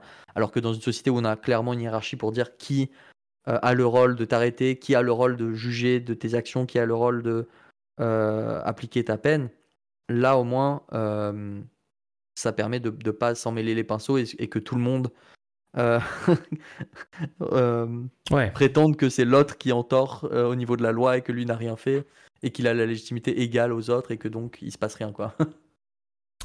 ouais ouais ouais et puis euh, euh, hiérarchie légitime, pour moi l'armée, je vois pas trop comment euh, si le pays doit se défendre face à une attaque et à une armée, je vois pas trop comment l'armée peut être autre chose que absolument hiérarchique. Ça veut dire qu'il y a des Le pays prend des décisions démocratiquement. Ouais, il respecte des ordres qui sont donnés. Et il y a donnés, des ordres donnés à des pas, soldats. Ils doivent du tout. Ouais, ils doivent obéir, ou sinon ils sont ils sont plus dans l'armée, ou ils sont sanctionnés. Enfin, euh, essayer de me décrire un système où l'armée, ça serait un fonctionnement démocratique parmi tous les soldats qui décident comment ça pourrait marcher, tu vois. Le pays prend une décision euh, de comment, de genre comment elle va se défendre, et l'armée fait le fait le travail. Et s'il y a des gens qui doivent être envoyés pour faire une opération, pour faire un truc. Les, ces gens-là doivent obéir à des, à des, à des ordres, non? Je sais pas, je vois pas trop de, d'alternatives là-dessus. Donc tout ça pour répondre. Moi, je, je connais des gens qui disent oui, mais il faut abolir toutes les hiérarchies. Et d'autres gens qui vont être un peu plus subtils, qui vont dire il faut abolir toutes les hiérarchies illégitimes. Et moi, je suis plus d'accord avec ça. Je suis, moi, de base, j'ai envie de minimiser évidemment le nombre de hiérarchies, parce que pour moi, il faut que tout le monde soit individuellement le plus libre possible. Donc on veut le minimum possible de hiérarchie pour que tout le monde puisse être quand même libre individuellement, heureux euh, et son bien-être garanti, et cetera, et cetera. Et pour moi, c'est ça, ouais, c'est ce qu'on a dit là, c'est les minimums de hiérarchie qui va, tu dis, dont il va tu pas... Disais illégitime, tu disais illégitime, on, on, beaucoup disent aussi arbitraire. Si jamais la hiérarchie, elle est arbitraire, pourquoi est-ce qu'elle ah, existe oui, oui. On l'enlève pas. Ah Donc oui, oui, toute relation hiérarchique arbitraire, oui. Ça, faut les, faut les virer. Ouais. Et aussi, il faut comprendre qu'on parle de relations hiérarchiques sur lesquelles tu as un, un certain degré de pouvoir. C'est-à-dire que si tu es dans l'armée et qu'on te donne des ordres et que tu dois les suivre, et cetera, il faut aussi que tu aies la capacité quand même, euh, bon, pas au beau milieu d'une mission, tu vois, mais de, de pouvoir quitter l'armée si, si tu n'as plus envie de faire ça. Pareil si tu es dans la police, pareil si tu es dans la justice. Euh, si tu es dans une entreprise, il faut absolument que tu ne dépendes pas de manière vitale de ton emploi pour, pour survivre. Parce qu'il faut que tu sois capable de pouvoir te casser si jamais la hiérarchie te pose problème. Et, euh, et tout ça, ça rend les hiérarchies euh, qui semblent légitimes encore plus acceptables, bien sûr. Et, et, et c'est, c'est nécessaire que ces hiérarchies soient régulées et pas, on les laisse pas juste euh, partir en vrille, quoi.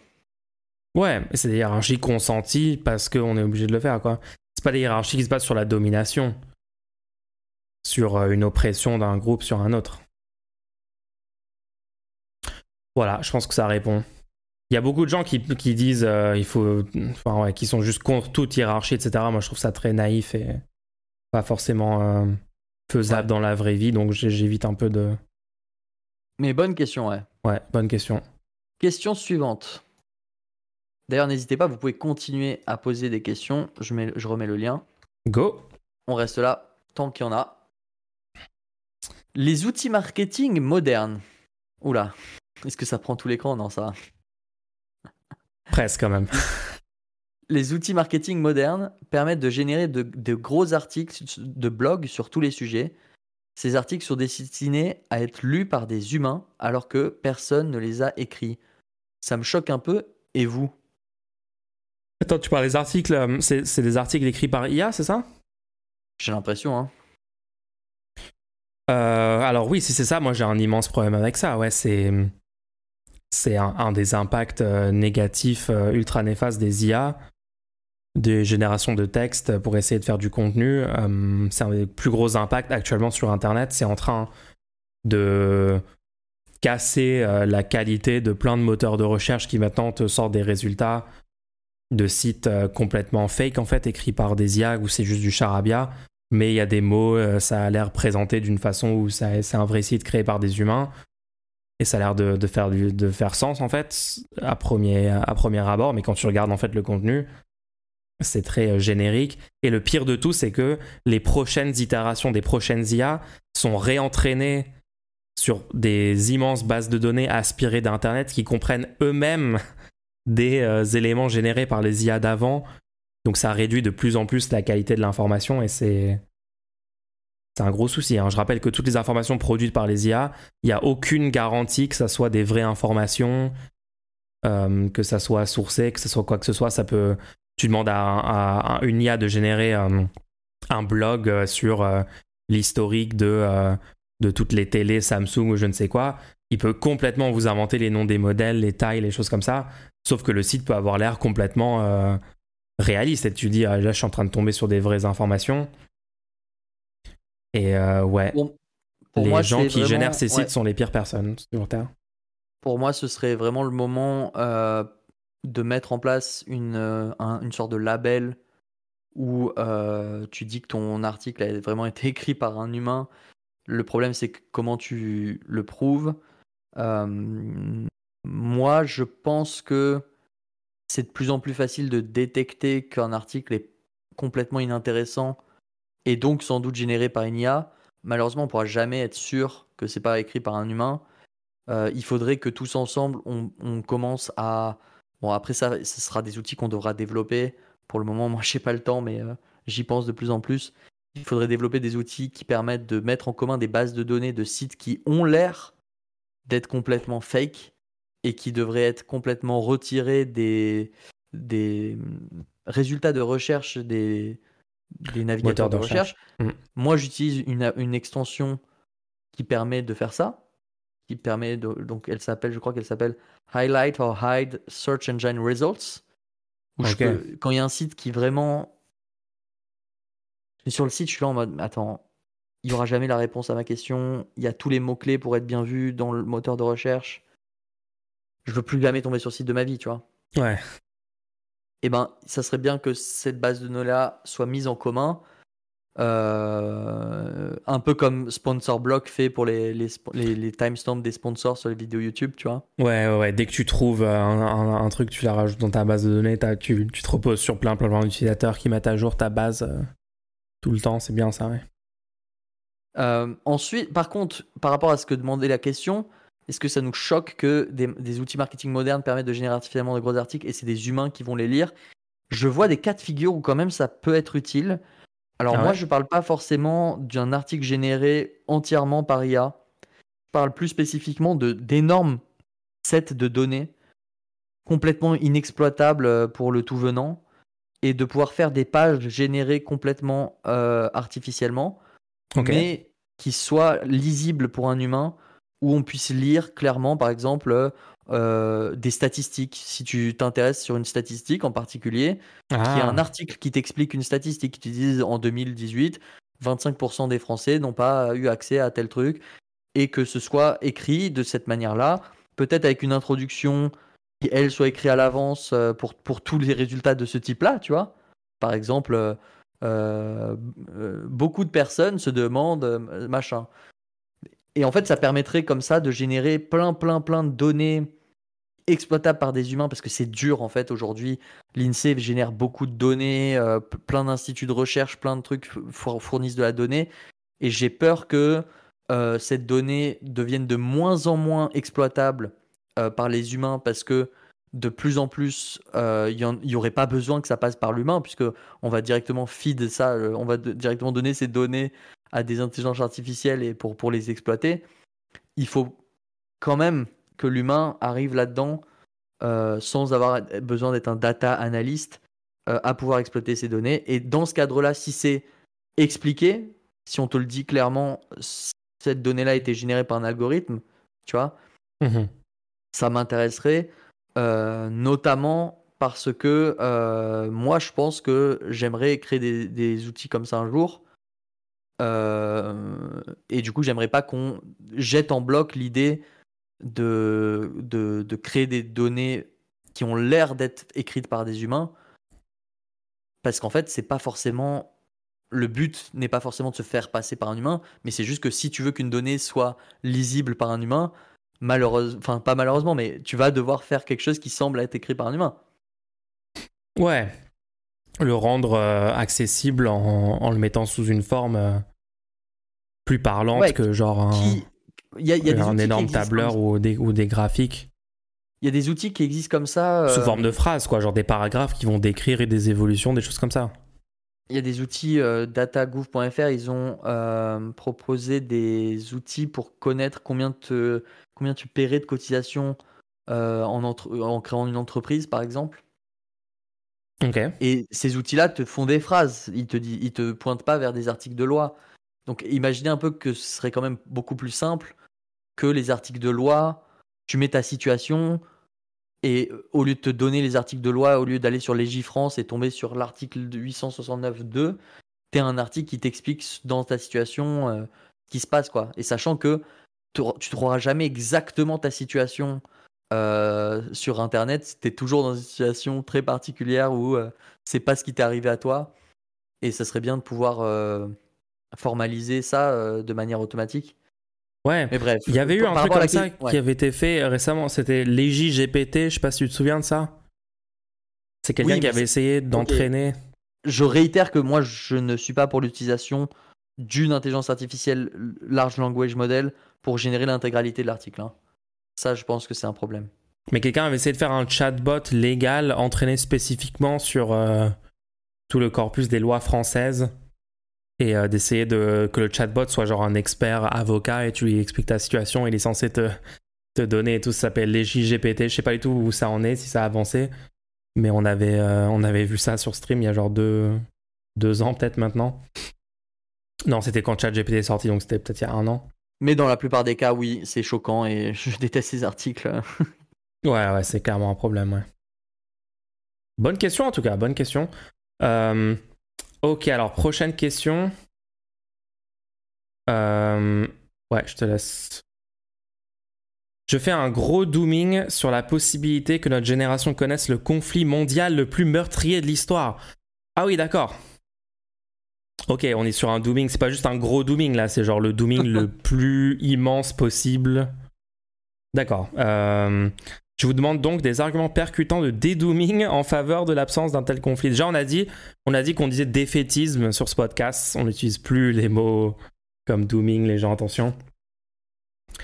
Donc, tu es extrêmement défaitiste en gros quant, à, quant au futur parce que tu penses que on a un risque de conflit mondial le plus meurtrier de l'histoire.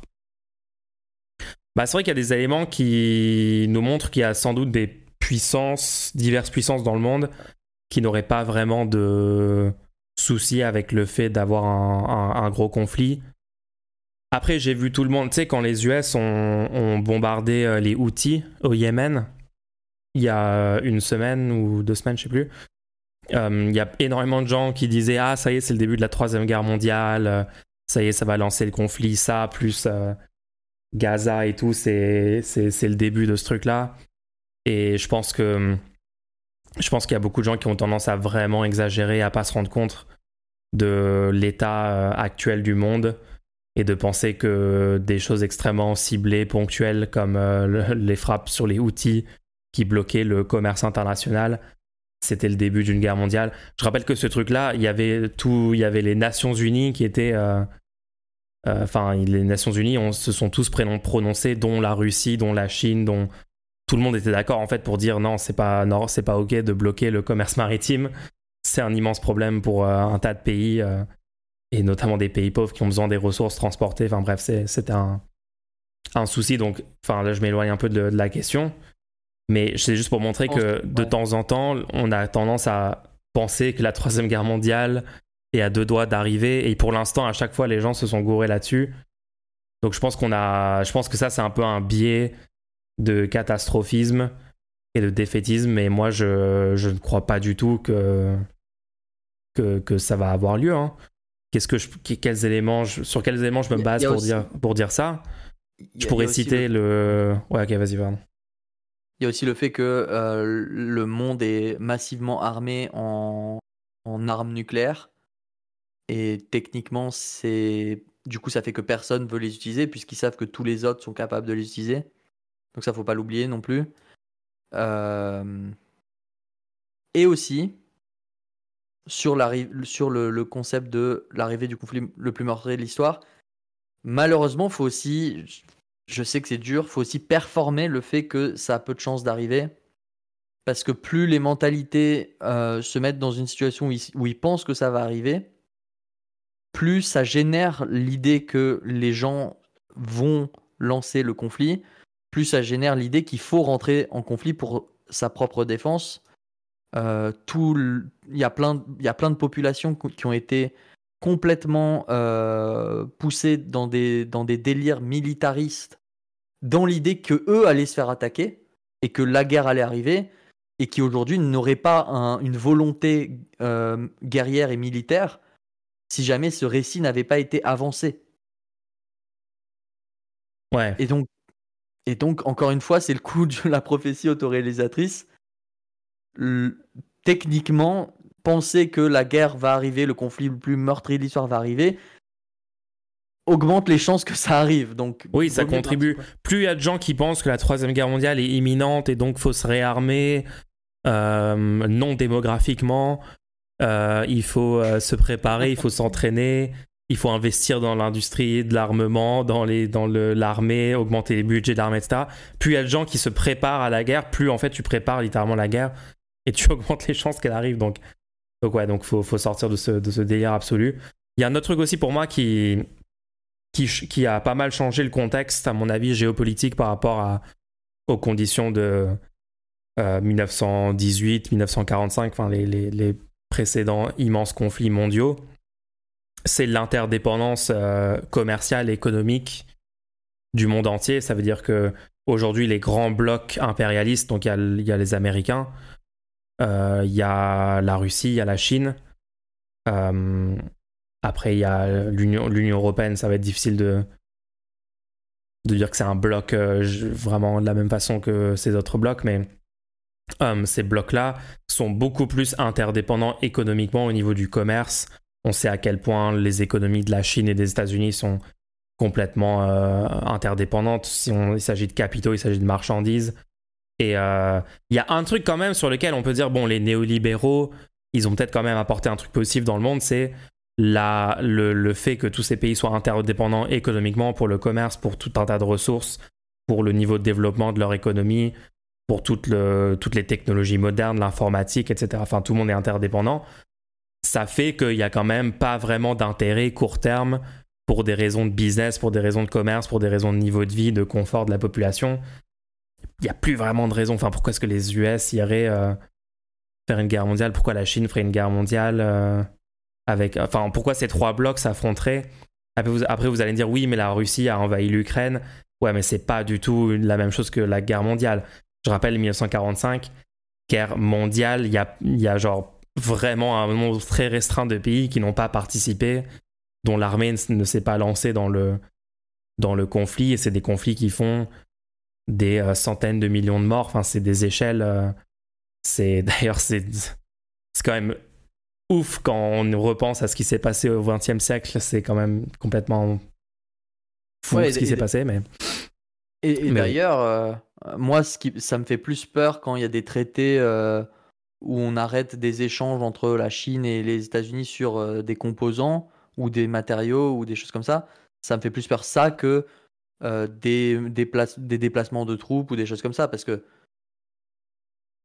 les déplacements de troupes, oui, dans les faits, il se passe des vraies choses, mais ce qui ferait le plus peur, c'est qu'il n'y ait plus aucun lien de, d'interdépendance, en fait, entre deux énormes puissances. Oui. Et d'ailleurs, il y a la création d'un espace monétaire, actuellement, qui, qu'il faudrait euh, réussir à... Enfin, là, venez, on met au pouvoir des gens qui veulent techniquement faire des choses géop- géopolitiquement, parce que géopolitiquement, il faut aller dans ces nou- nouveaux esta- espaces monétaires et savoir comment on fait pour que euh, ce ne soit pas juste deux espaces monétaires qui n'aient plus aucun lien l'un avec l'autre et qu'on réussisse à... Parce que jusqu'à maintenant, on était dans, un, dans une impression de paix parce qu'on on dépendait tous du dollar.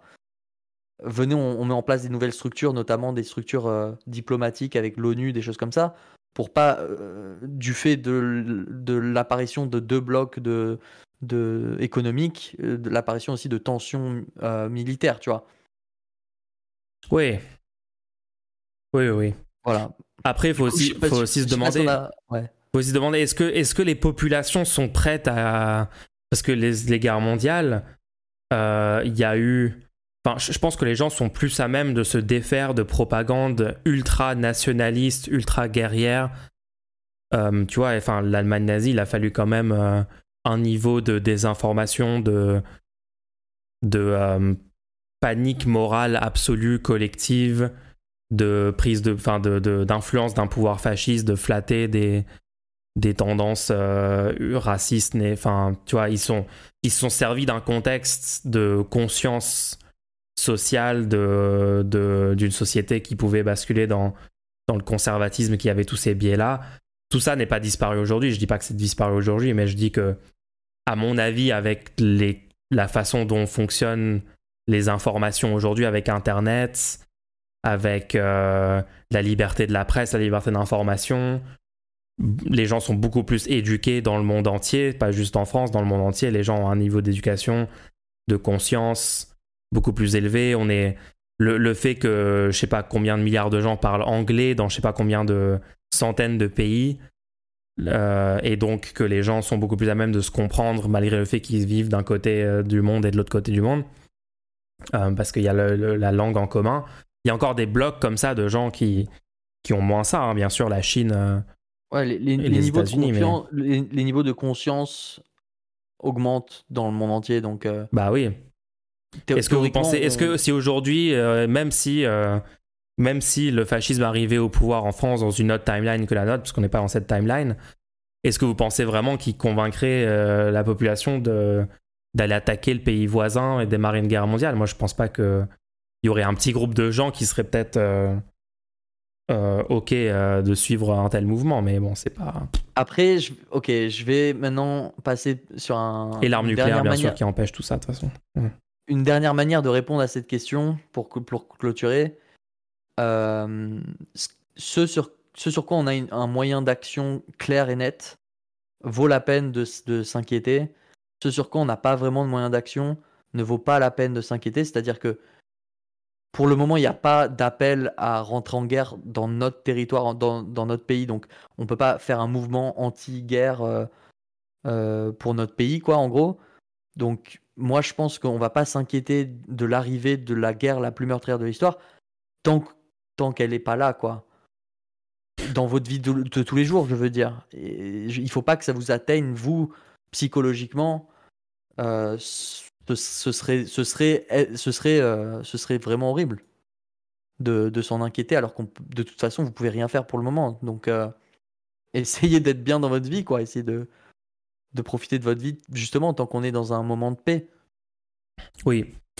Et euh, si vous voulez agir politiquement, agissez sur des choses qui sont réalisables à votre échelle. Euh, notamment, il y a les élections européennes qui arrivent, et euh, convaincre deux, trois personnes, parler de deux, trois personnes autour de vous du fait que c'est les européennes, pour qui ils vont voter, et cetera. Pour moi, c'est un truc, euh, voilà, c'est pas, c'est pas la mer à boire, c'est pas un truc complètement lointain euh, dont on s'inquiète, et cetera. Ouais, ouais. C'est vous, en, en agissant, en plus je vous promets que vous vous sentirez mieux et vous sortirez aussi de ce, cette euh, ambiance défaitiste euh, déprimante que les médias mainstream essayent d'instaurer en parlant que des choses les plus horribles qui se passent dans le monde et en France et, euh, et, et qui invitent l'extrême droite et, et le reste de la droite à, long, à longueur de journée. Vous et, sortirez ouais. de ça si vous allez juste participer au mouvement sur le terrain en faisant des trucs. Euh, je vous promets que ça va vous sortir de, de cette vibe. C'est, c'est dur à entendre pour des gens où c'est vraiment une, une angoisse ou une anxiété qui est, qui est, qui est réelle et tout. Mais en fait, c'est, c'est vraiment le, le, le truc de la, du, du pessimisme de la pensée, de l'optimisme de l'action. C'est, il faut être capable de savoir que euh, ces choses-là sont possibles, ces choses-là peuvent arriver, ces choses-là sont dangereuses et qu'il faut mettre en place des choses pour les empêcher, que ce soit pour les guerres, que pour l'écologie, et cetera. Mais il faut être aussi capable au quotidien d'agir en partant du principe qu'on ne va pas être dans la pire timeline. Parce que c'est que de cette manière-là où on peut un petit peu profiter de la vie et avoir l'énergie d'améliorer les choses. Et bah, c'est dur de, c'est, c'est dur de comprendre que c'est pas la, en fait, c'est pas la même chose que de se dire que c'est, c'est pas de vivre dans la négation. C'est pas de se dire ça ne peut pas arriver. C'est de se dire pour le moment je peux rien y faire. Donc partons du principe que ça n'a pas lieu et que je, et, et, tu vois, et que et que je et que je vais pas je vais pas m- me recevoir une bombe là tout de suite sur la tête quoi. Voilà, après, euh, c'est, c'est compliqué. Hein. C'est, c'est pour, ouais, c'est question compliquée, mais on a, on a fait du mieux qu'on a pu. Hein. On va pas vous dire ça ne va pas arriver du tout. Tu vois. Non, mais finis pas là-dessus. Finis là-dessus. Question suivante. Aïe, aïe, aïe, aïe, aïe. Question suivante. Euh, comment concilier engagement politique et travail à temps plein, pas forcément uniquement du point de vue de l'agenda, mais juste de l'équilibre corpo-militant pour pas se faire blacklister par les employeurs. Attends, celle que, la question que tu as mis à l'écran, c'est pas... J'ai, j'ai, j'ai raccourci un petit peu pour l'écran. Ah, ok, ok, je comprenais pas, ok. Ok, alors attends, comment concilier engagement politique et travail à temps plein, niveau agenda, mais surtout pour pas être mis sur la liste noire par les employeurs. Euh... C'est, c'est, bah, déjà ça c'est compliqué. Euh, moi ce que j'aimerais dire c'est de pas mélanger sa vie personnelle et sa vie professionnelle, même si pour beaucoup de gens bah, les seules personnes qui côtoient au quotidien ça va être leurs leur, leur collègues et donc leurs amis ça va être leurs collègues de travail. Euh, bah, ça pour beaucoup de gens c'est le cas, mais personnellement je pense qu'il faut vraiment qu'il y ait une, un, une division très claire entre ta vie personnelle et ta, ta vie professionnelle. De refuser par exemple de donner ton, c'est-à-dire ton numéro de téléphone, ils l'auront peut-être parce que vous avez eu un entretien d'embauche, mais à partir de ce jour-là, une fois que vous êtes embauché, vous, vous n'avez pas de portable en fait. Ça n'existe pas, s'ils veulent vous joindre, ils, vont, ils ont qu'à vous donner un, un portable pro. euh, ouais. de, du coup, de, de, les gens ne savent pas techniquement ce que vous faites. Et un les portable gens... perso et un portable pro quoi. Ouais, non, mais faut même pas, c'est même pas à toi de proposer d'avoir un portable pro, quoi. C'est à eux de te le donner si jamais ils, ils veulent te joindre.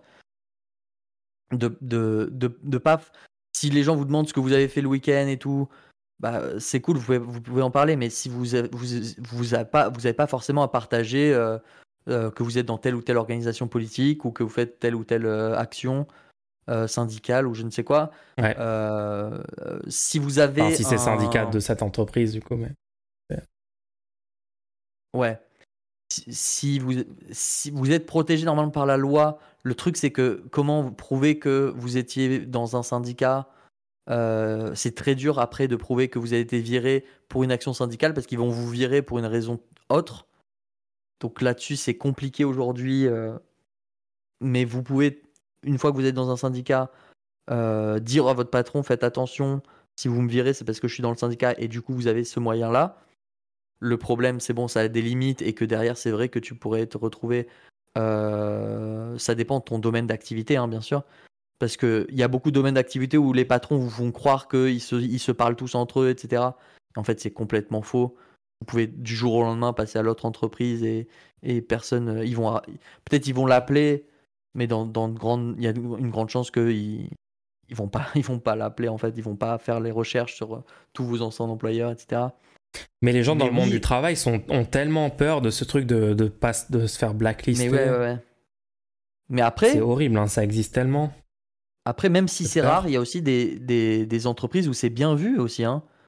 Je sais que c'est rare. Je sais que c'est... Faut, faut pas partir de ce, du principe que vous allez tomber dans ce cadre-là. De, de... Faut avoir des collègues basés. Et ça arrive. Hein, mais il mais y, y a des entreprises dans lesquelles euh, on reconnaît la, la, la valeur. Genre, ah, cette personne-là est, est dévouée pour ce qu'elle fait, c'est cool. Euh... Prenez un pseudonyme. Si vous, si vous mettez des tweets, ne, ne tweetez pas en votre nom propre. Euh, ça peut être euh, ça peut être bien que quand on fasse une recherche vite fait sur euh, Google, on tombe pas sur euh, votre dernier tweet en réponse à Macron explosion euh, sur sur les gilets jaunes et tout quoi. Ou sinon euh... faites-le et assumez les conséquences derrière aussi. Moi c'est ce que j'ai fait. Hein. Moi. Ouais, mais justement ah, là la question c'est comment ne pas avoir à assumer les conséquences. Donc essaye de pas. Ouais ouais ouais d'accord d'accord. Mais euh... Moi, moi, je me suis...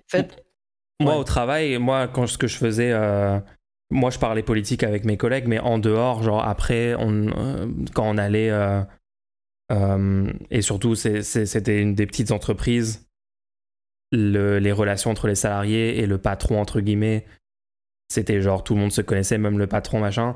Donc, je faisais en sorte qu'on puisse, après le boulot, euh, sortir, euh, prendre un verre. Juste avec les collègues et pas le gars, en, le, le gars qui possède l'entreprise, quoi, le patron. Et, euh, et là, je pouvais, là, je parlais de trucs politiques. Enfin, je parlais de, ouais, je parlais de tout ce que je voulais. Je me, je disais ce que je pensais et tout. Mais euh, j'avais pas un but long terme de rester dans cette industrie euh, sur le très très long terme, quoi. Si vous, si vous voyez ce que je veux dire. Donc, faites, je sais pas. Moi, j'ai une expérience personnelle limitée là-dessus. Faites une page LinkedIn. Après huit mois, j'étais, j'étais plus dans l'entreprise, quoi. Ok, bah, merci pour le conseil, du coup. Faites une page LinkedIn euh, où vous êtes littéralement un pantin du capital. Euh, oui, sur bon conseil. LinkedIn. Très important de faire ça. Vous êtes littéralement le gendre modèle qui, euh, a, voté, qui a voté à toutes les élections euh, ce que votre patron a voté, vous voyez.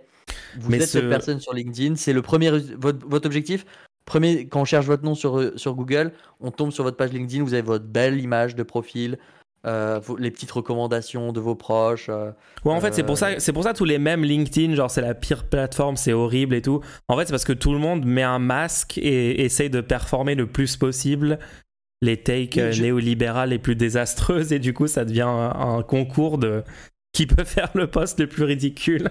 D- dépasser, ok, je vois dans le chat. La personne qui a posé la question qui, qui dit « Je peux pas faire ça, j'ai essayé, j'ai vomi. » Allez jusqu'au bout. Faites le truc qui, vo- qui vous fait le plus vomir. Allez jusqu'au bout. De toute façon, c'est LinkedIn. C'est ça qui est bien. On sait que tout le monde ment complètement, qu'il y a un énorme artifice. Donc, personne va prendre, personne va tenir rigueur de cette page dans votre vie personnelle. Allez loin, en va... fait. Prenez, écrivez des posts LinkedIn comme si vous essayez de faire une parodie genre pour, pour faire marrer vos potes. Vous essayez de faire une parodie du pire post LinkedIn possible et juste vous faites ça, premier degré et tout. Vos...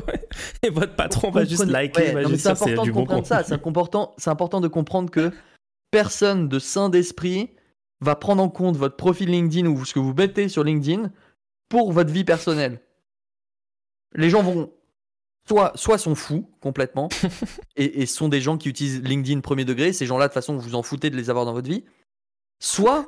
sont des vraies personnes qui, qui existent dans la vraie vie et quand ils vont voir vos posts sur LinkedIn et, et, et, et, et, vos, et vos C V, ils vont comprendre que vous essayez juste de trouver un job en fait. Et bah que oui. C'est pas ce que vous pensez et que de toute façon, s'ils parlent avec vous, au bout de deux secondes, ils vont comprendre que c'est pas vous. Donc, vous inquiétez pas que sur, si, que c'est, que sur LinkedIn, vous faites un compte et que ça vous représente pas, c'est pas grave. Vous êtes sur LinkedIn pour euh, avoir un, une belle présentation si un, un, un employeur vous cherche. Vous n'êtes pas obligé de... Le but, c'est pas de mentir, c'est juste de faire quelque chose qui est euh, euh, adapté à un, un employeur. Ouais, un vous employeur êtes, votre objectif, voit, c'est plaire voit aux vos talents ouais. d'employé. Voit pas, voit pas parce qu'en fait, on sent votre employeur. Il n'a ri... Si jamais il vous embauche ou pas sur la base de, de données personnelles, de, de vos croyances euh, religieuses, politiques, et cetera. Cette personne et dans le faux. Donc, vous, faites un servi- vous rendez service à votre employeur en créant un contenu qui met en lumière uniquement les aspects qui sont utiles pour lui, pour faire une décision sur la base de votre travail que vous allez avoir quand, quand il va vous embaucher pour votre force de travail. Donc n'en ayez pas honte. Mettez, mettez littéralement ce que le, votre employeur veut voir. Mettez euh, quelles, quelles études vous avez fait, quelle, dans quelle entreprise vous avez travaillé, en quoi, en quoi vous, ça vaut le coup de, de vous prendre pour, pour ce job. Et mal- euh, oui, malheureusement, ça doit être complètement sous le prisme du libéralisme, de l'entrepreneuriat, et cetera, puisque c'est ce qui va être le plus adapté à, à la vision de, de, de votre employeur.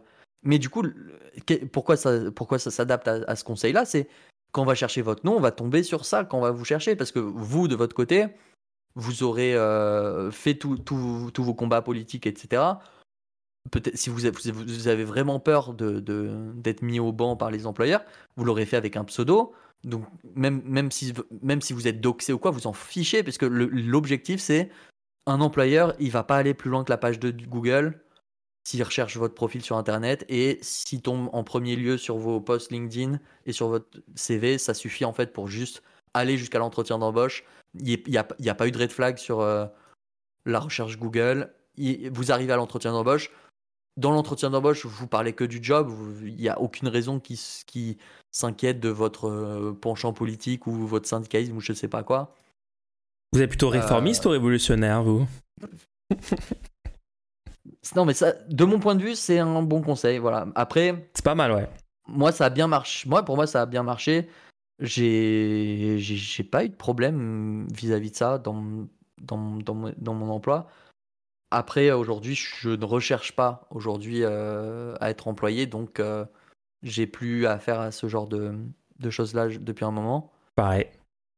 Mais euh, après, c'est, après juste, c'est extrêmement. La réponse à la question est tellement dépendante de ton environnement, de c'est quoi tes relations potentielles au travail. Enfin, tu vois, c'est super compliqué comme question, mais. Euh, mais tu, ré, ré, moi, ouais. moi, techniquement, le truc de. Euh, si tu googles mon vrai nom, vrai prénom, je pense que je suis toujours employable techniquement. Hein.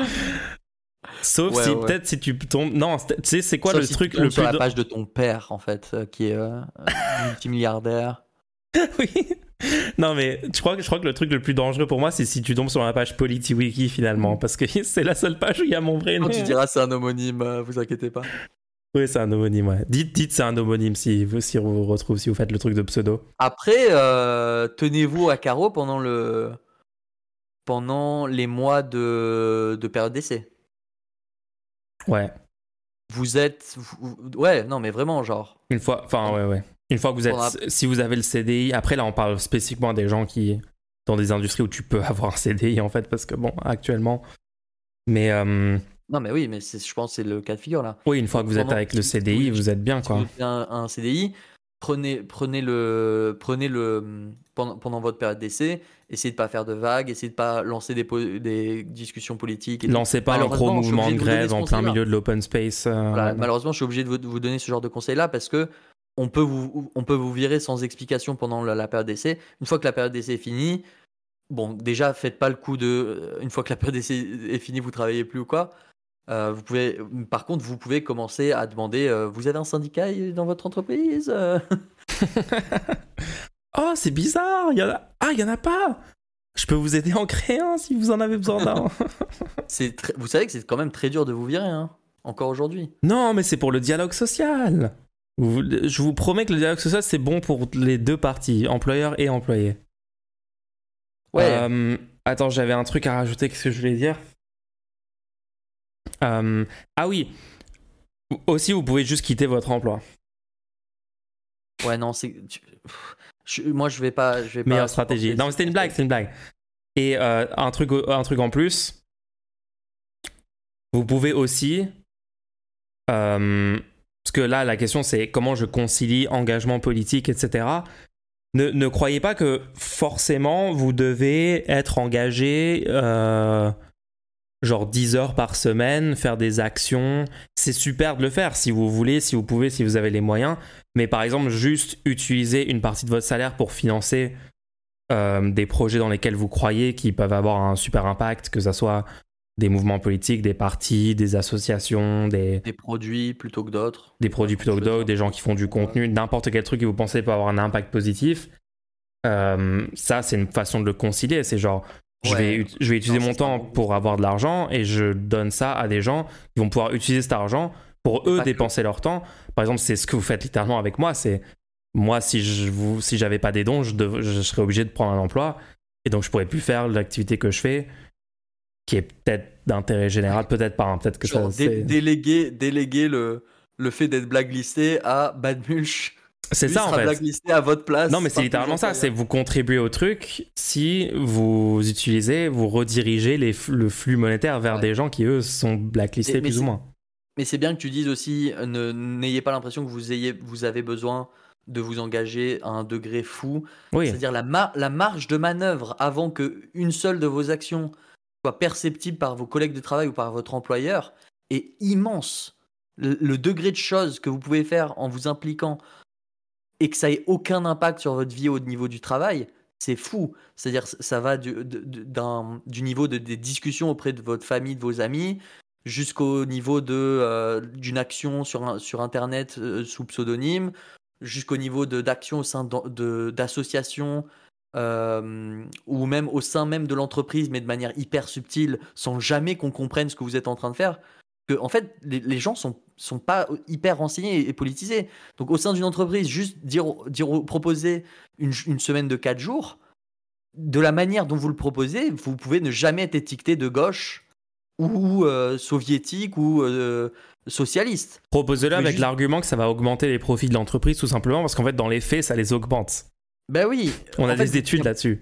Envoyez des études à l'employeur. Il y a énormément de choses qu'on peut faire sans, sans même avoir à commencer à se dire bon euh, euh, mercredi soir je dois aller à tel endroit pour rencontrer telle personne. Non en fait avant d'arriver à ce, à ce cadre-là vous pouvez faire énormément de choses en fait. Hein.